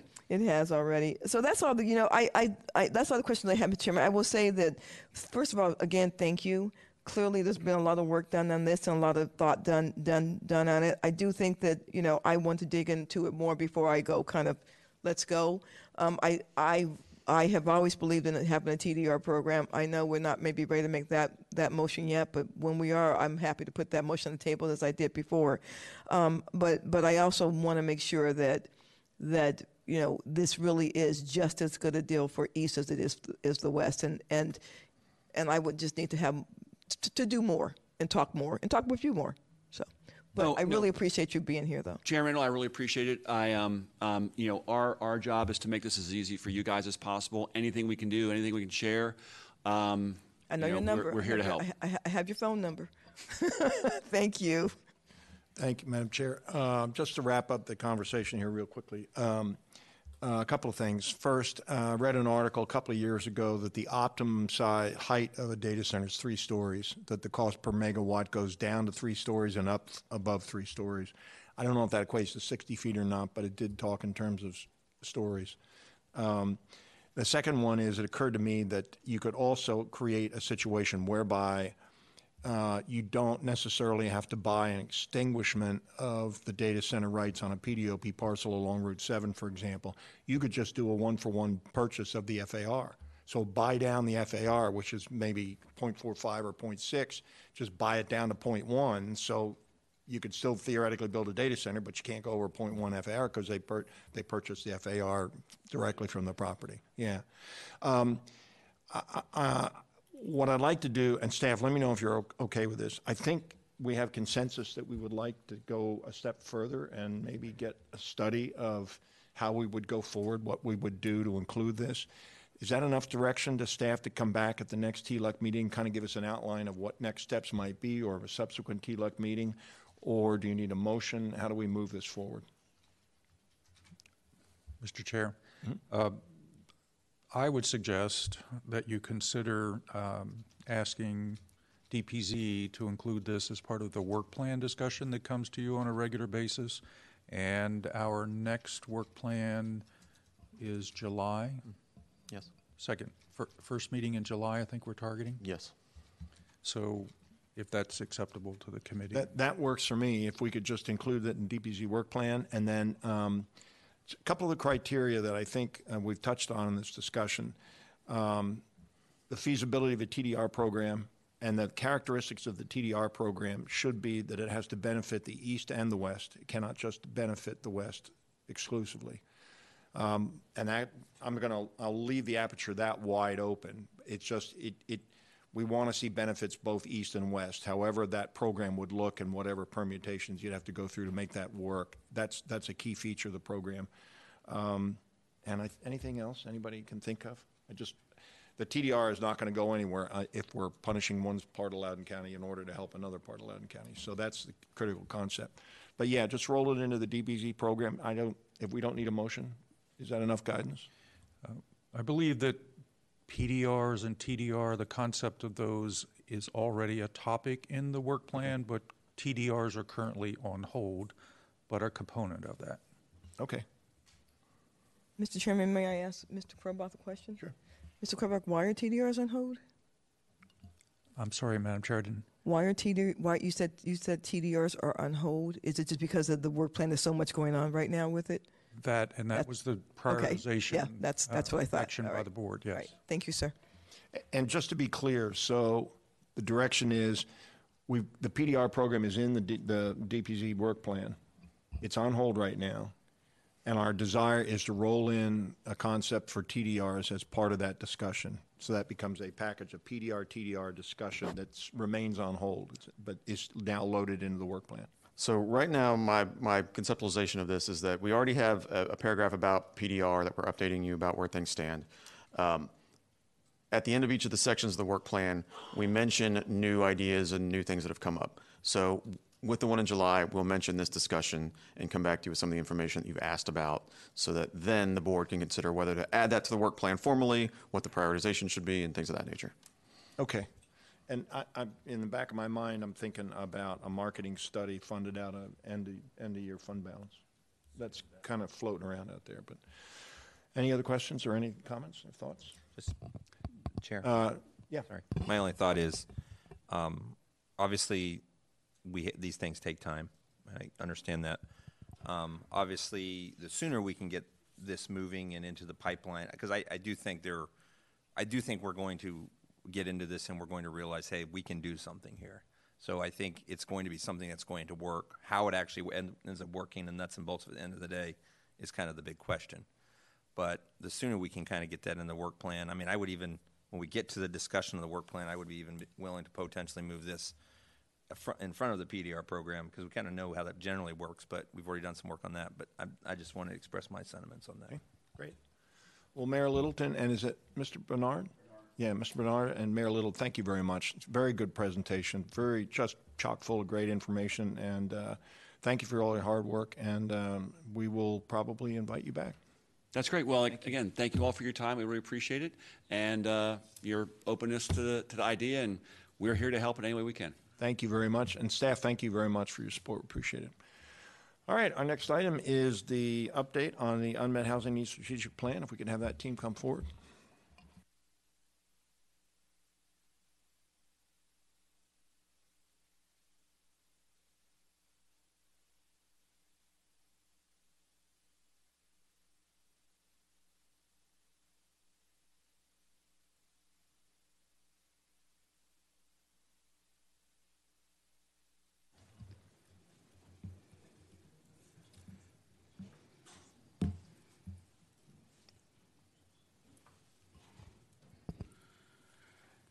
Good evening. Good evening, Chair Turner, Madam Chair Randall, members of the board. I'm John Hall with the Department of Housing and Community Development. Staff and I are proud to be here this evening to present to you the third quarter's Unmet Housing Needs Strategic Plan report. I am joined by Christine Hillick, who is our new Housing Initiatives Project Manager, who came on board uh, just in this position uh, just a couple of weeks ago, but she is no stranger to Loudoun County government. And then our Assistant Director, Brian Regan, who is going to give this evening's presentation. All right, thank you, Mr. Hall. Uh, good evening, Chair Turner members of the committee. Uh, tonight I'll be updating the committee on the third quarter of fiscal year 2023 as it pertains to the Unmet Housing Needs Strategic Plan. Tonight is now the fifth update that TLUC will be provided regarding the plan. First, I want to provide the committee with a brief summary of the plan's third quarter fiscal year 23 highlights since the last update was provided in February, and the board certainly has been active. Uh, on January 17th, the board adopted the 2023 payment standards and utility allowances for the county's Housing Choice Voucher Program. Also on January 17th, the board adopted the proposed activities and funding allocations for the preservation of affordable housing and displacement services. This $12 million allocation in ARPA funding will be used for displacement services, rental assistance, and housing preservation. On February 21st, the board approved the loan application for Avonlea Senior Apartments for a loan amount not to exceed just a bit over $6 million from the county's Affordable Multifamily Housing Loan Program. The application will have a 75 year affordability period with 130 newly constructed attainable rental units. On March 21st, the board directed staff to amend the multifamily affordable dwelling unit exemption found in the zoning ordinance by increasing the minimum number of stories for multifamily attached buildings that are exempt from the ADU program from four or more stories with an elevator to eight or more stories with an elevator, and further directed staff to proceed with incorporating these envisions into the zoning ordinance rewrite. Also on March 21st, the board authorized the county to become a participating jurisdiction in the Home Investment Partnerships Grant Program for the very first time and made an appropriation of county resources in the amount of $234,368 to satisfy the required 25% local match to secure home funds in the amount of $515,632 for fiscal year 2024. And on March 29th, staff from DHCD in conjunction with staff from the U.S. Department of Housing and Urban Development, held a housing choice voucher landlord workshop, which informed current and prospective landlords and property managers of the benefits of participating in the Housing Choice Voucher Program and opened an opportunity to have questions answered by county and federal staff. Uh, happy to report that approximately 27 landlords were in attendance. Within the plan, annual attainable goals are defined as any housing for sale or rent entering the marketplace each year affordable to families with incomes at or below 100% of the area median income. As an informational aside to the committee, uh, the updated AMI for the region was released this week and now stands at $152,100, which is a $9,800 increase from 2022's AMI of $142,300. Uh, Such housing can be directly provided through county programs such as the Affordable Dwelling Unit Program, or indirectly provided through initiatives such as down payment assistance or rental subsidy assistance programs. This slide shows the county's attainable housing goal for each year through 2040. The top line in blue represents the total number of units to be provided for each year, and the bottom line in orange represents the number of new units that will be provided. The delta in between are the, uh, what we consider the access to units. Uh, and for fiscal year 23, the annual goal is 500 units, with 350 of those considered new units. What you see on this slide is a summary of what the, uh, the county has accomplished in fiscal years 2021 and 2022. In summary, over the last two fiscal years, the county was able to provide 473 attainable housing options for those that desperately need affordable housing in Loudoun County. DHCD is pleased to report that nine months into fiscal year 2023, the county has already surpassed the number of units provided in all of fiscal year 2022 and has equaled the number of units provided in fiscal year 21 and is in the midst of its best year thus far in terms of attainable unit production. The county is holding fast to its aggressive goal of providing 500 units this year, including 350 new units and 150 opportunities for households to access attainable housing. During the third quarter of this fiscal year, the county and its partners provided 20 new units and 39 opportunities to access units.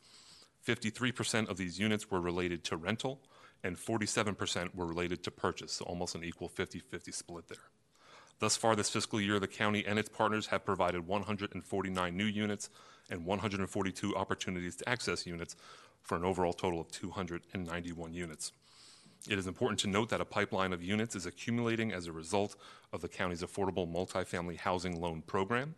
As it stands right now, approximately 440 new attainable units are slated to be delivered in fiscal year 2024 or soon thereafter from this funding source alone and not taking into account any of the county's existing programs. On the left-hand side of the chart, the area median income level corresponds with the household that has been assisted.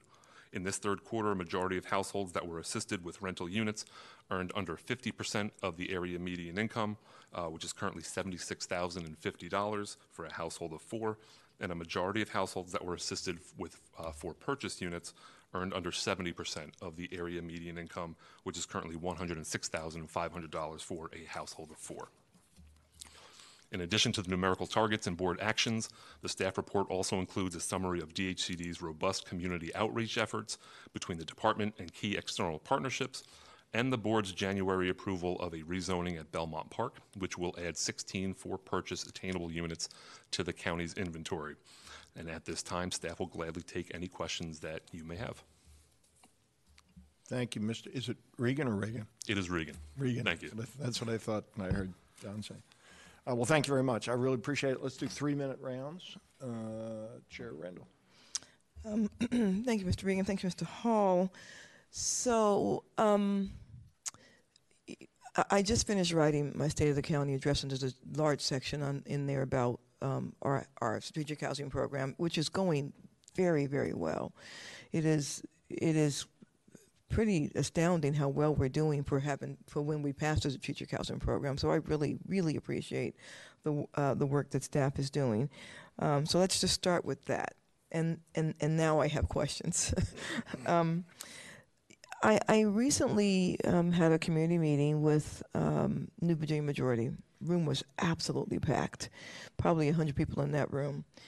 And the message that that they gave to me is that they're, they're very well aware of some of our new housing initiatives, but but for whatever reason, the opportunities are not reaching that community.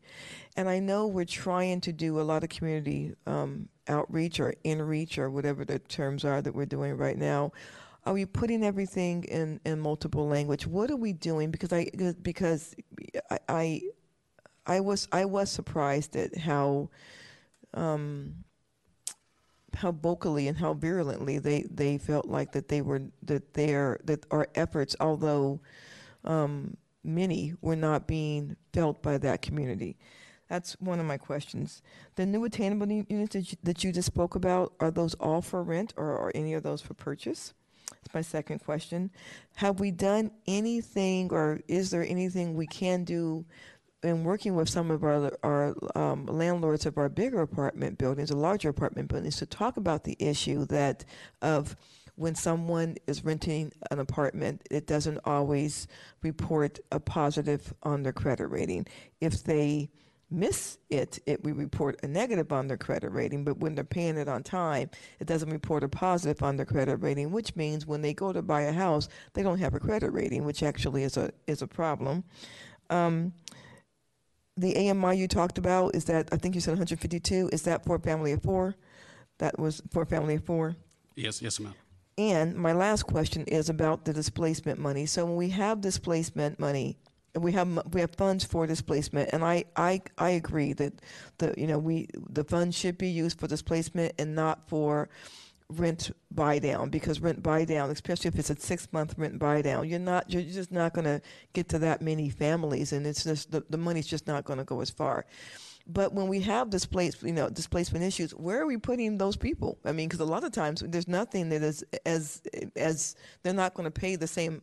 They're going they're going to pay more, um, unless we're moving them to other counties. Are we doing that? Where are we putting money? Where are we putting people who are being taken advantage of our displacement funds? Thank you, Mr. Chairman. Thank you. Uh, Mr. Vice Chair? What? Oh, they're, they're going to respond.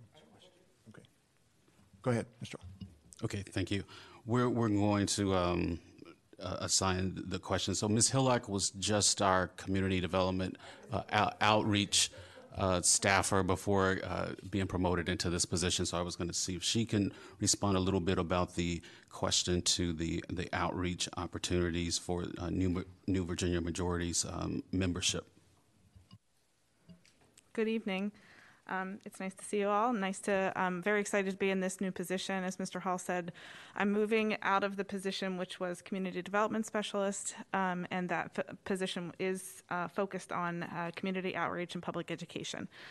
Um, to answer that question, just to give a little bit of information, there is a summary of all of our outreach efforts in each of the quarterly reports. Um, but just to give some examples of some of the efforts that we've taken recently, um, we were, um, we do try to be at as many community events as we can um, with our, um, you know, staff being the size it is. We, we um, recently were at Latino Festival, um, which was held at the Shenandoah Building on May 7th, and we do try to attend, like I said, as many of those events as we possibly can. We find that really to be very effective to be actually out in the community talking to folks. Um, and then we are looking at translating um, our materials into multiple languages. And just one example, we did recently uh, translate some of our key documents for the Affordable Dwelling Unit program into Spanish. Um, and so we will continue to look at that and, and address those needs. Thank you. Mr. Vice Chair? Oh, Just to refer back to Randall, so the numbers of the attainable, which numbers were you referring to, uh, whether or not they were new, the purchase or rental? I, I gosh, I gotta go back and look at it. it no, There were the 400 the 440. 400, yes, Those are 400. are rental. Those are all rental. Yes, ma'am. Okay. And in terms of the, of the landlord with the credit reporting, as of right now, there is nothing in Virginia code that says that positive reporting has to be uh, a factor. However, we highly encourage it and think it would be useful for the next legislative program to do so. Because like you said, there is, um, you know, a lot of clamor from our communities where, you know, you miss one single payment. You could be on time for 10, 15, 20 years uh, and nobody, well, nobody, the credit bureaus would have no idea, but you miss one single payment for whatever reason, and it's a big red flag. Exactly. Um, so um, whether that or putting it into one of our criteria for our funding to make sure that that is a possibility, but I think a lot of the time it has to go to um, uh, personnel at the community to actually do that every single time. Yeah, And the, yeah, and the funding yeah. at the, and the cost. Yeah, that's that is that is correct.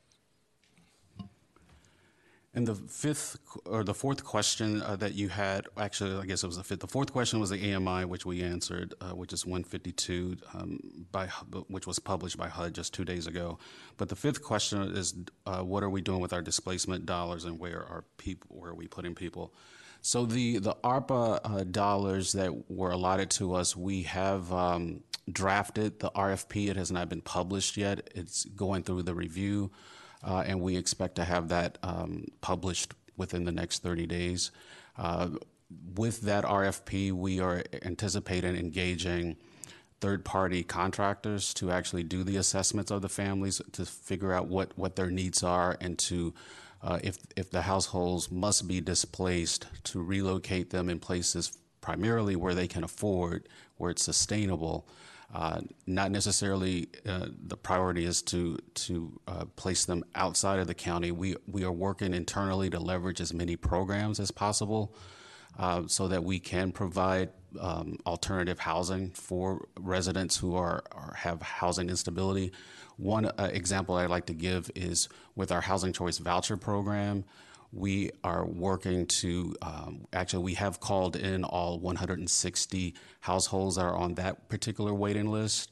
Uh, so far uh, we we've had three out of our four sessions and only 21 households of the 160 have have uh, shown up. Uh, the last particular event will be uh, tomorrow. Uh, and so, it, whatever those numbers are, we will we will process their formal applications and determine eligibility and issue vouchers to those who who may be eligible uh, using um, any available resources we have out of our Housing Choice Voucher Program, as well as our incoming Home Investment Partnerships uh, grant, where we can use tenant-based rental assistance to to help those families or additional families as well. Uh, so those are some of the things that, that we're working to to do to help uh, Loudoun County residents uh, achieve a, a housing stability. Mr. Vice Chair. Thank you, Mr. Chairman. So, uh, for a while now, I've been asking for regional information, and you included it in this item. So, thank you so much. I just have a couple questions about that because I'm trying to track our goal of 16,000 by 2040 or 16,000 new affordable units in Loudoun by 2040 and see how that jives with the regional plan. And what, well, correct me if I'm wrong, what you're saying in here is that the best regional number that you have comes from um, a target that was established in the 2019 Urban Institute report that calls for production of 374,000 new affordable homes by 2030. Is that right? That is correct in conjunction with the COG forecasts that were provided as well. But COG and, does not break it down by jurisdiction. It provided as a regional goal. And is COG using that same number COG is using their own numbers, and from what we heard when we uh, from your request last time, is that they COG will be breaking it down by jurisdiction over the next month or two.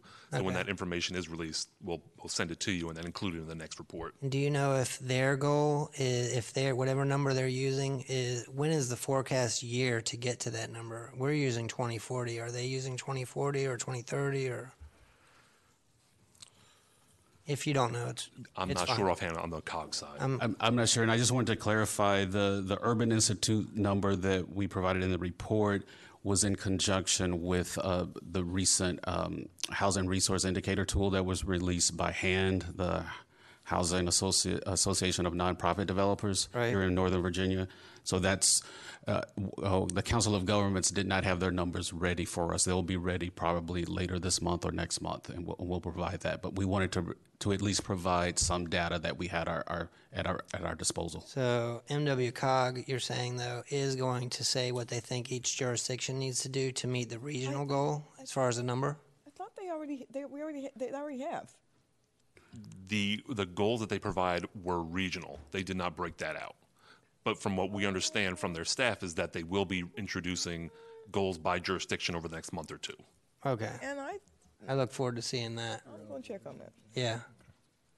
Uh, if you, Madam Chair, if, Mr. Chairman, if you don't mind, uh, Madam Chair, if you do get that information, could you please share it with us? Because I'm I'm just trying to figure out you know, somebody should be looking at this. And, and, and Mr. Chairman, if you don't mind, I actually chaired that board in COG. That's why I'm looking at you. You're like, I chaired that. I chaired that committee in COG that did that. So that's why I'm. Um, um, we that's been done, and I will make sure you get it. Thank you. Thank you. Uh, Really quick for me, uh, a couple of things. Um, First, um, the body language I get from this report is really good news. Am I, am I accurately reading that? It sounds like we're doing pretty, pretty well. Yes, absolutely. Yeah, I mean, that sounds, it sounds like we're doing very well. Um, and I want to ask a question which I, I, you're crazy if you don't answer yes, but I, really, give me an honest answer. I get the impression that the um, plan is driving your focus and your actions to a very large extent. So I, I know that's why I say yes is an obvious answer. You're not going to say, oh, no, no, no, we're ignoring the plan. I'm sure you're working with the plan. But the, the, the goal of a really good working plan is that you're referring to it every day on a regular basis. You're looking at where are we on this? What does this mean? If this development goes in, what's it going to do to our, our, uh, our goal chart? Is that accurate? Is that kind of how you're using it? Yes, that, that is that is very accurate. We look at the, the key action items uh, as our drivers to you know how many can be accomplished in a, in a reporting cycle, a quarterly uh, cycle. Great, great, because it, it, that comes across. Um, a couple of questions. Does staff take into consideration affordable housing inside the towns as part of your count? Yes. Okay, good. Um, the ADU program, after 15 years, they can, they can uh, leave the ADU program and sell the house market rate. Um, but the county has right of first refusal. Have we bought those? Have we, are we buying those houses? Or is there any program to do that? No, and the rationale is if the county were to purchase after 15 years, they would need to be bought at market and not the ADU value. Okay, so that, that basically discourages us from buying the house. We would have to buy it at market Yeah. and then essentially sell it to a certificate holder at a much lower Oh, sales got price. it. Okay, got it. So it'd be a loss. It'd be a loss. Correct. And then lastly, um, under Objective 5, Strategy 5-2A, and this is on page 20 of the, of the item here, there's a statement in there that uh, Department of Planning and Zoning incorporates the TLUC recommendations for the criteria when evalu- evaluating land development pro- proposals during the interim. We checked with DPZ, and the answer we got was no, they're not. So the plan is saying that the new TLUC approved criteria, and I want to say it's for suburban, maybe I'm mixing apples and oranges here. Hang on a second. We just had this uh, e conversation earlier, so I'm going to ask Mr. Galindo to, to respond. So what I clarified with staff earlier is that the uh, strategic plan includes language that essentially added to the existing general plan language specific to those suburban compact neighborhood criteria. It was suburban compact. And then TLUC did additional work on it. So there's similar but differing language. It's the TLUC effort that still needs to be folded into the general plan, and maybe it would make sense to, to amend the strategic plan so they sync up completely at that time. What we're using right now is the language from the strategic plan, not from TLUC's efforts. So it's, it's very similar, but it is a little bit different. Well, but the, the current strategic plan is seven criteria, and then we had a whole TLUC discussion around revising the 7 mm-hmm. criteria and came up with six criteria. So your, your short answer is, we're still using the plan language. We have, we're not using the TLUC recommended language, which is six criteria, correct? Correct. Okay. All right. So then that item in the unmet housing needs strategic plan probably needs to be corrected, because right now it says we are in jive and we're not. Okay? Yes. Um, Uh, I had another thought there, and it jumped right on my brain, so I'll go to Supervisor Glass. Thank you, Chairman. Um, I, I actually um, thought of this question when I was listening to Chair Randall, and she was talking about speaking to um, New Virginia Majority and going, um, and, and um, you had mentioned you had one, had gone, well, staff had gone to one of the events. So do we, do we have staff members that are Spanish speakers, or do we have interpreters that go to these events? Currently on staff, there are three native Spanish speakers. Okay, thank you. And then we also outsource and contract interpreters for some of our public hearings and other special events that we have. Okay, thank you. Yeah, thank you, Mr. Chairman. Um, It is a great idea for this to go to, to, to put this in the general, to put this in our ledge program next year. Um, if I'm lucky enough to be back on this day, yes, that is exactly what we will do. Um, but that didn't quite get to my, my, my answer, my, my, my question, and I may have not been clear, so I apologize. My question is, are we already doing anything to work with um, the, the, the landlords or the landowners of some of our large, larger um, spaces where we know a lot of people who um, are living there are living in a, in a, in a attainable homes and may may need to try to start building good credit. Are we doing anything to work with those landlords to say, you know, this is how you report they're paying on time? Um, th- this is why report they're saying they're paying on time. Are we making any efforts to do that? And I'm, I'm asking that question because you're never, they're never going to be able to, you know, buy a home if they cannot build, build credit. And they've been, uh, it's, you know, you live in a, an apartment for 15, 20, literally 25 years, and you've not built good credit, although you're paying it on time. So are we doing anything toward that effort at all? But I do, I think the idea of putting in a ledge program is such a good idea. Specific to that initiative, currently no. Okay. That's something that we can certainly, we have, you know, the, the department current, recently hired a fair housing coordinator that can certainly undertake that activity. Um, you know, we, I know that Ms. Hillock is now in her new position, but the community development specialist position could provide that outreach, and that's something that we could definitely pursue over the next few months. Ms. Hillock, you're going to be a very busy person, but but what a great cause to be busy doing. So I'm so glad you're in this position. Absolutely, thank you. And that is something that is called for in the plan, is to develop a, a landlord outreach team. Mm-hmm. So mm-hmm. My we only already have our other marching orders on that. my only other and, and and last question is, you know, there are, there are times we, we really do believe we're doing everything we can possibly do to reach a community, and the community is not being reached, and it's not it's not for lack of our good efforts.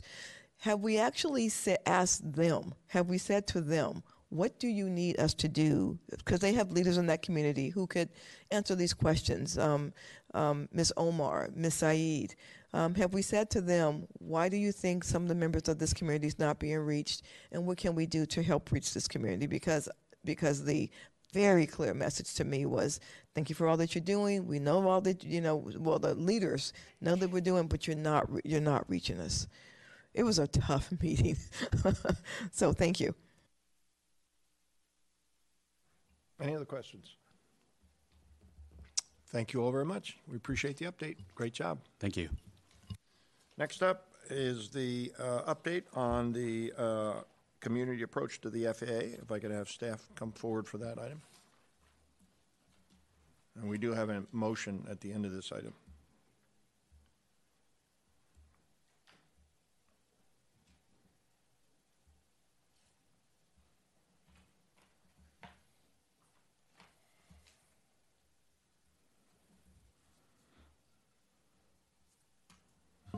Good evening again. Good evening. So, as members of TLUC will recall, this item is related to the January 2023 adoption of the new Airport Overlay Impact District that was based on the new noise contour map for Dulles Airport and the concerns that were raised by the community, uh, which led the board to direct staff to engage the FAA to explore options for minimizing airport noise. Chair Turner has requested staff provide an update to the committee as a standing item until resolved, so we came last month, this month, and we will continue to do so. The item that was presented um, in my discussion here will summarize staff activities since the last TLUC meeting in April. We've continued to try to engage with FAA staff. Uh, on February 10th and April 5th, correspondence was sent to the FAA's acting administrator and the Eastern Division Community Engagement Officer. As of this point in time, staff has not received a formal response letter from either. On Friday, April 21st, the FAA distributed a press release indicating that the acting administrator, Billy Nolan, will retire and depart the organization at the end of April. So staff redirected our efforts to communicate with the FAA Eastern Region's Community Engagement Officer. Uh, correspondence that was previously sent on April 5th, as I mentioned, has not yet received a written response. However, on May 2nd, staff did speak with Vado Simmons, the FAA Community Engagement Officer, by telephone. The conversation was brief. Uh, she indicated that she needed to leave for a planned meeting, but she did acknowledge receipt of both of our letters, um, the one to the acting administrator as well to the one, the one to her. She advised that her staff is reviewing our letters and preparing a response, and she also indicated that that response would be sent from their office on Friday, May 12th. So to date, to date, we have not received that response yet through the postal service or by email, but we would hopefully anticipate it shortly. On April 28th, the FAA also in- issued a press release announcing the opening of a public comment period to submit comments on their noise policies and the metrics used to measure airport noise. The FAA is also offering webinars to help educate the public on airport noise issues and the process for submitting comments. The comment period opened May 1st and will close July 31st. And so the reason that this is an action item and not an information item is that we are seeking guidance from the committee to determine if the committee, as well as the board ultimately, would like the staff to prepare a comment letter for submission to the FAA on this topic. If the board agrees and directs staff to prepare such a letter, staff will use our consultant to assist the comment preparation, and we would then return to the committee for endorsement and seek board approval prior to submission. Regarding our consultant, as previously reported, we solicited proposals from engineering firms to assist the county with technical issues and complete some noise modeling. This information was essential once we actually uh, engaged the FAA staff to discuss our pros, proposed solutions. Proposals were received, and we have selected Vianair for this assignment, and a kickoff meeting has been set for June 6th. And so that is all updated at this time. Are there any questions from the committee members? Thank you very much. I don't see any lights, so I have a couple of points and questions. Um, First of all, I'm going to make a motion here just shortly recommending that we in fact submit a letter of comment to the, for the FAA noise policy, public policy, public comment period. Um, Squeaking wheel gets the grease, and we've been squeaking pretty loud and pretty effectively, so I want to keep that momentum going, and we'll make that motion here in a second. Uh, Second, interestingly, I was driving yesterday, was it yesterday? Yes. I was going down to and coming back to the Arcola uh, Center. Um, oh, what's it when you put the shovels in the ground? Groundbreaking? Yes, thank you very much. Shovel groundbreaking. Um, and they happen to have successive departures off runway 30 straight ahead, right along the route that we are advocating for. And I, going down and coming back, rolled down the windows of the car. I watched the airplanes take off. They flew right down the Broad Run Valley. And I had difficulty hearing them out of the car. And my estimate was by three miles, which is what we're suggesting, they were in the neighborhood of 3,000 feet. And I thought, that's what we want on every departure. I timed them. Um, and I know that the answer that we've been getting is that when you maintain runway heading, you have to extend the departure separation from 30 seconds to a minute. They don't. Um, we, if you, if the previous airplane deviates by two to three degrees, I think is the answer. Then that can go back to 30 seconds. Um, I timed the airplanes, and there was easily three or four minutes between departures from what I was looking at. So I would have perceived no impact at all based on straight ahead departures. It was a very interesting process. Um, but with that, and when, oh, I- we have a question? Yeah, Supervisor Glass, go ahead. Yes, uh, Chairman Turner, sending the letter, are you talking about sending it uh, um, soon to the acting admin, um, was it the acting FAA administrator, or are you talking about waiting until the new, I think, I think the acting administrator is retiring this summer, so are you talking about sending, sending it now or waiting until? I- I think, I don't think it's, it's acting director or director specific. It's an FAA, a, a public comment period for the new noise policy. And so who's ever in charge is going to get the letter and fold that into the process, correct? Right, we would just submit it in the, the preferred form for them as part of that comment period. Right. So this is a public comment period. They're asking for it to be submitted, so we, I think we should submit it. Okay, so if you're familiar with um, Shawshank Redemption, and when Andy Andy Dufresne Wow. kept sending sending a letter to, uh, about getting a, a, a, a library in there, that that's how I feel about right now. Yeah, that's exactly right. We'll just keep sending letters. Wow. Supervisor Kershner. Well, he did get his library. So, um, uh, real quick, I did have a question on the open comment period for noise policy. Is that just for Dulles, or is that f- their noise policy as a whole for the region? Or I believe it's nationwide, but. Is it nationwide? It's, it's national level, So it's national level, okay. national policy. Re- Reexamining the national policy on noise and how noise is measured, Okay.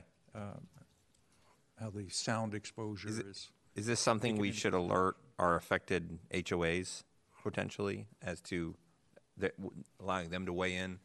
On this process? It's maybe something that we could do because I'm I'm not I certainly wouldn't be aware of it, but for the fact that I'm on this board and I'm being told about it by our staff, so it's not something we follow. So it might be worth allowing them to wave in. I think it would be uh, we as we could be a conduit to them to let them do that. And who will who if we pass this, will staff be writing the letter and then we, we look at it to approve it? We're working with the TLUC chair. How, how what is the thought process on that? Staff would work with HOAs, would work with our consultant, would work with other experts who are engaging with us on the issue. We would develop a draft letter, bring it back to this committee. This committee would endorse it, and then it would float up to the board for the board to endorse it. And the window of opportunity closes July 31st. That, so we that was my next question. have- Okay. Thank you. That's all my questions. Mr. uh, Madam Chair. First of all, Mr. Crabapper, I love having you in the dais with us. it's great. Um, um, you are specific in your answers, and so thank you.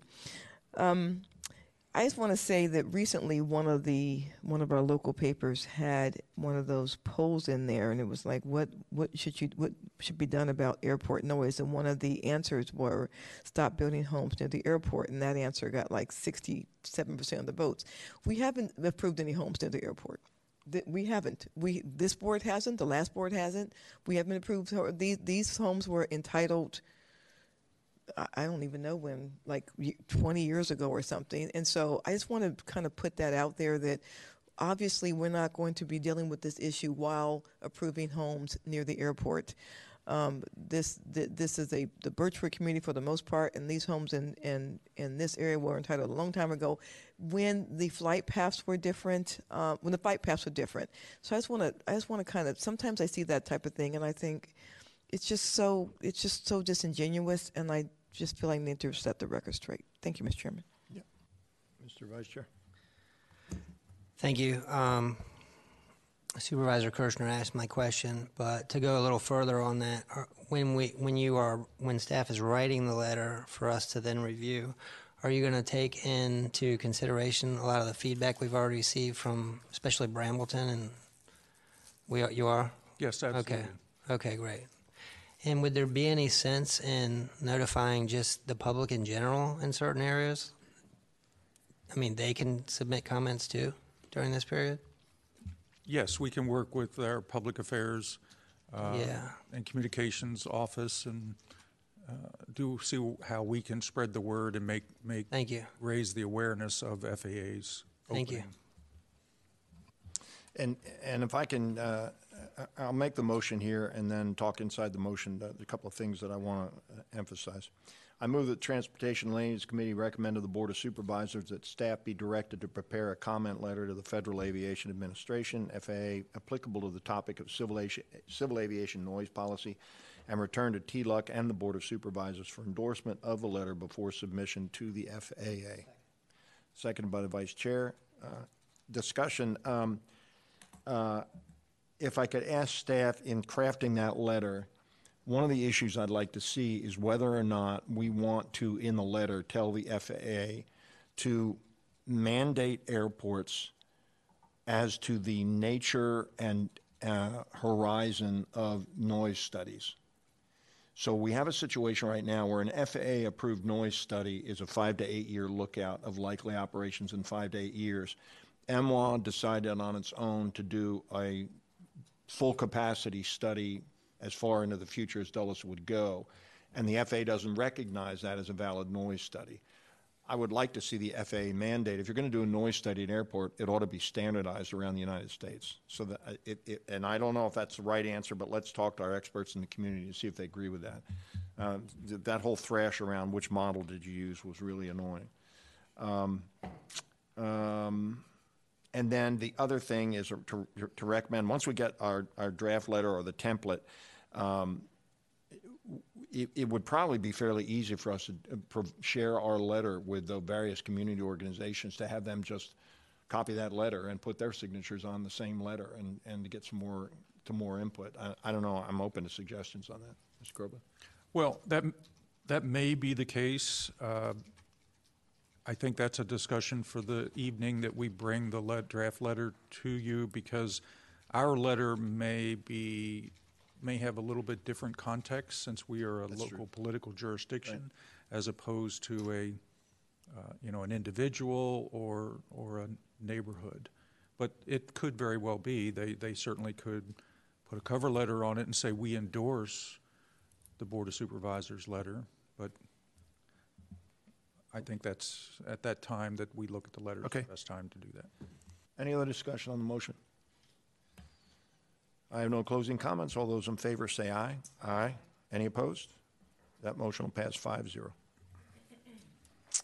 Thank you both very much. Appreciate it. And we have two more items up, which are bylaws changes, and um, these should go fairly quickly, I hope, unless there's any controversy. I didn't perceive that there were any.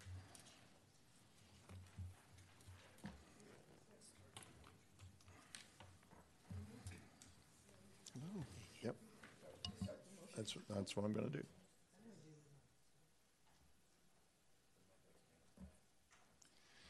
Good evening.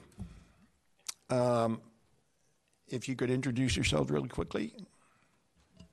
Good evening, Chair Turner and members of the committee.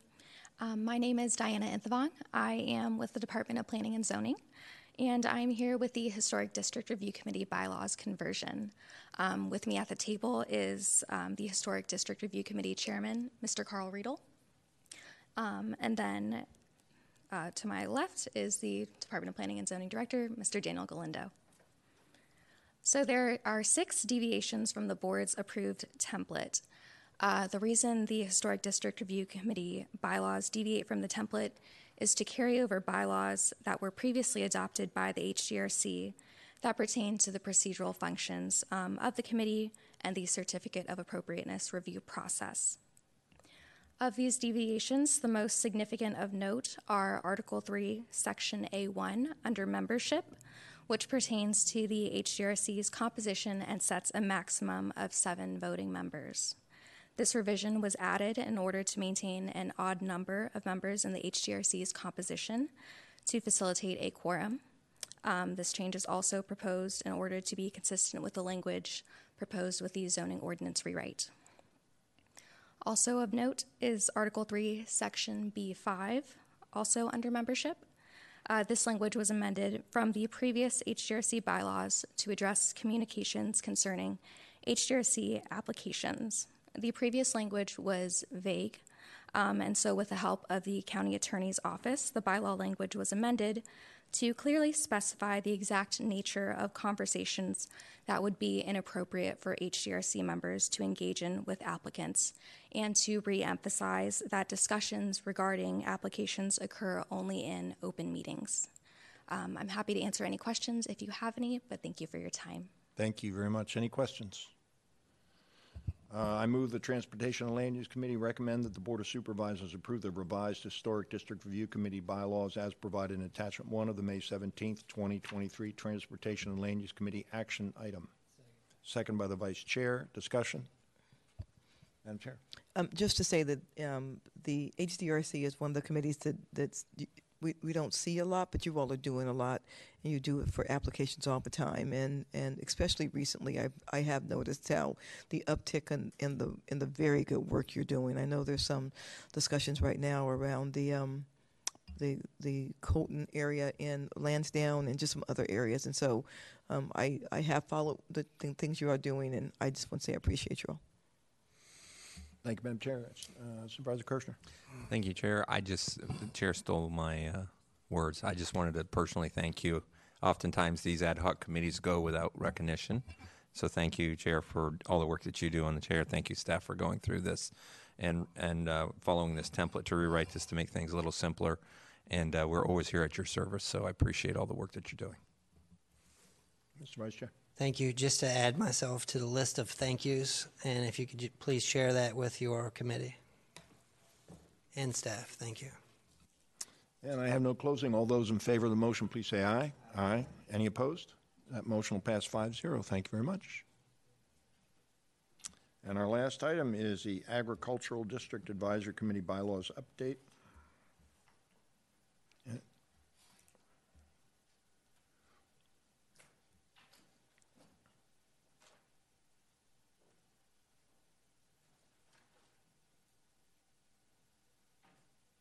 Good evening. Good evening, Chair Turner, Chair Randall, and supervisors. Uh, I'm Rachel Evenchuk with Planning and Zoning Department. I'm joined by the Chair of the Agricultural District Advisory Committee, Eleanor Meredith, and of course, Director Galindo. Um, I have no formal presentation. Um, this item includes both the Agricultural District Advisory Committee bylaws update and the 2022 Agricultural and Forestal District's annual report. Um, the AGDAC adopted their revised bylaws at their meeting on April 3rd. There are six ways that they differ from the ad hoc committee's recommended template in terms of Article 2 is the creation authority, um, which comes from Virginia Code Section 15.2, 4304A. Um, it also differs in terms of uh, membership and attendance, um, as again, as Virginia Code mandates the um, advisory committee to rec- make recommendations to the uh, governing body and the planning commission. Article 7A, meetings varies from the board adopted template, again, because of how it defines what the ADAC is uh, permitted to do, which relates to the renewal, creation, um, addition, modification, or termination of districts. Um, and that pretty much covers it, and it also presents the annual report with data through June 30th of 2022. I'm available for any questions. Thank you very much. Questions, Supervisor Kershner? Thank you. Um, again, thank you for all your work. Um, I, w- I was at the two meetings ago, or maybe three meetings ago, and it's, it was great work that you're doing. It's really good to catch up. Not always able to make them, but I really appreciate all that you're doing. Um, it's such, an important land use tool that we have. And one of the things I did notice in the annual report, which I just wanted to point out for my fellow supervisors and those who are here in the room, is the it, my understanding that the rate of renewal failures has declined significantly, and I'm assuming that's largely.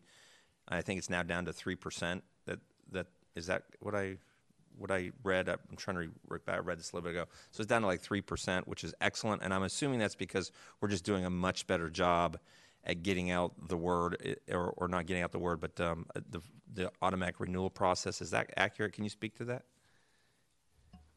That's for two reasons. Um, in 2011, the um, board required applications from parcels that are from 5 to 20 acres, which was a new requirement. And as well, there was a policy that the board began that staff agrees with. There, we did an analysis in 2017, which provides that the districts will be four years rather than the previous 10 years. And also, staff has, since 2018, at the suggestion of Commissioner of the Revenue uh, Wertz, we've been going out into the field. If we don't get applications back, leaving additional applications. Um, throughout, we've always been trying to get additional contact information, which is easier to have when the districts are only four years rather than 10 years with the active land market that there is in this county. Okay, so some of it, just the shortening of the period has made a big difference, and just the activate, going out and keeping that information updated. That's That's correct. okay. Well, thank you for all your service. Thank you for all your work. I appreciate it. I just want to thank you as well, uh, as we did with the last uh, committee. And please take that back and, and thank everyone on the committee from the board, please. Thank you. Thank you very much, all of you. I move that Transportation Land Use Committee recommend that the Board of Supervisors approve the revised Agricultural District Advisory Committee bylaws as provided in Attachment 1 and accept the 2022 Agricultural and Forestal District Program Annual Report provided as Attachment 3 to the May 17, 2023 Transportation and Land Use Committee action item. Seconded by the Vice Chair. I have no opening discussion, comments? No close. All those in favor of the motion, please say aye. Aye. Any opposed? That motion will pass five to zero. Thank you all very much, and good evening. Uh, We are, before we adjourn, Mr. Crowell, I just want to ask you one thing. I like the idea of going through public affairs to issue a notice to invite the public to comment on the FAA noise policy. Do you need a motion for us to ask you to do that, or is that, is that part of the process? No, sir, we, we see this project or directive from the board to be kind of a multi-department support that includes planning and zoning, county administration, and public affairs. And that's why you see uh, Mr. Dusty Smith from Public Affairs sitting at the table with uh, Mr. Great. Galindo. Great, very, very good. Thank you all very much. Uh, Mr. Galindo, thank you very much. You had a heavy lift tonight. Thank you. Thank you all. We are adjourned.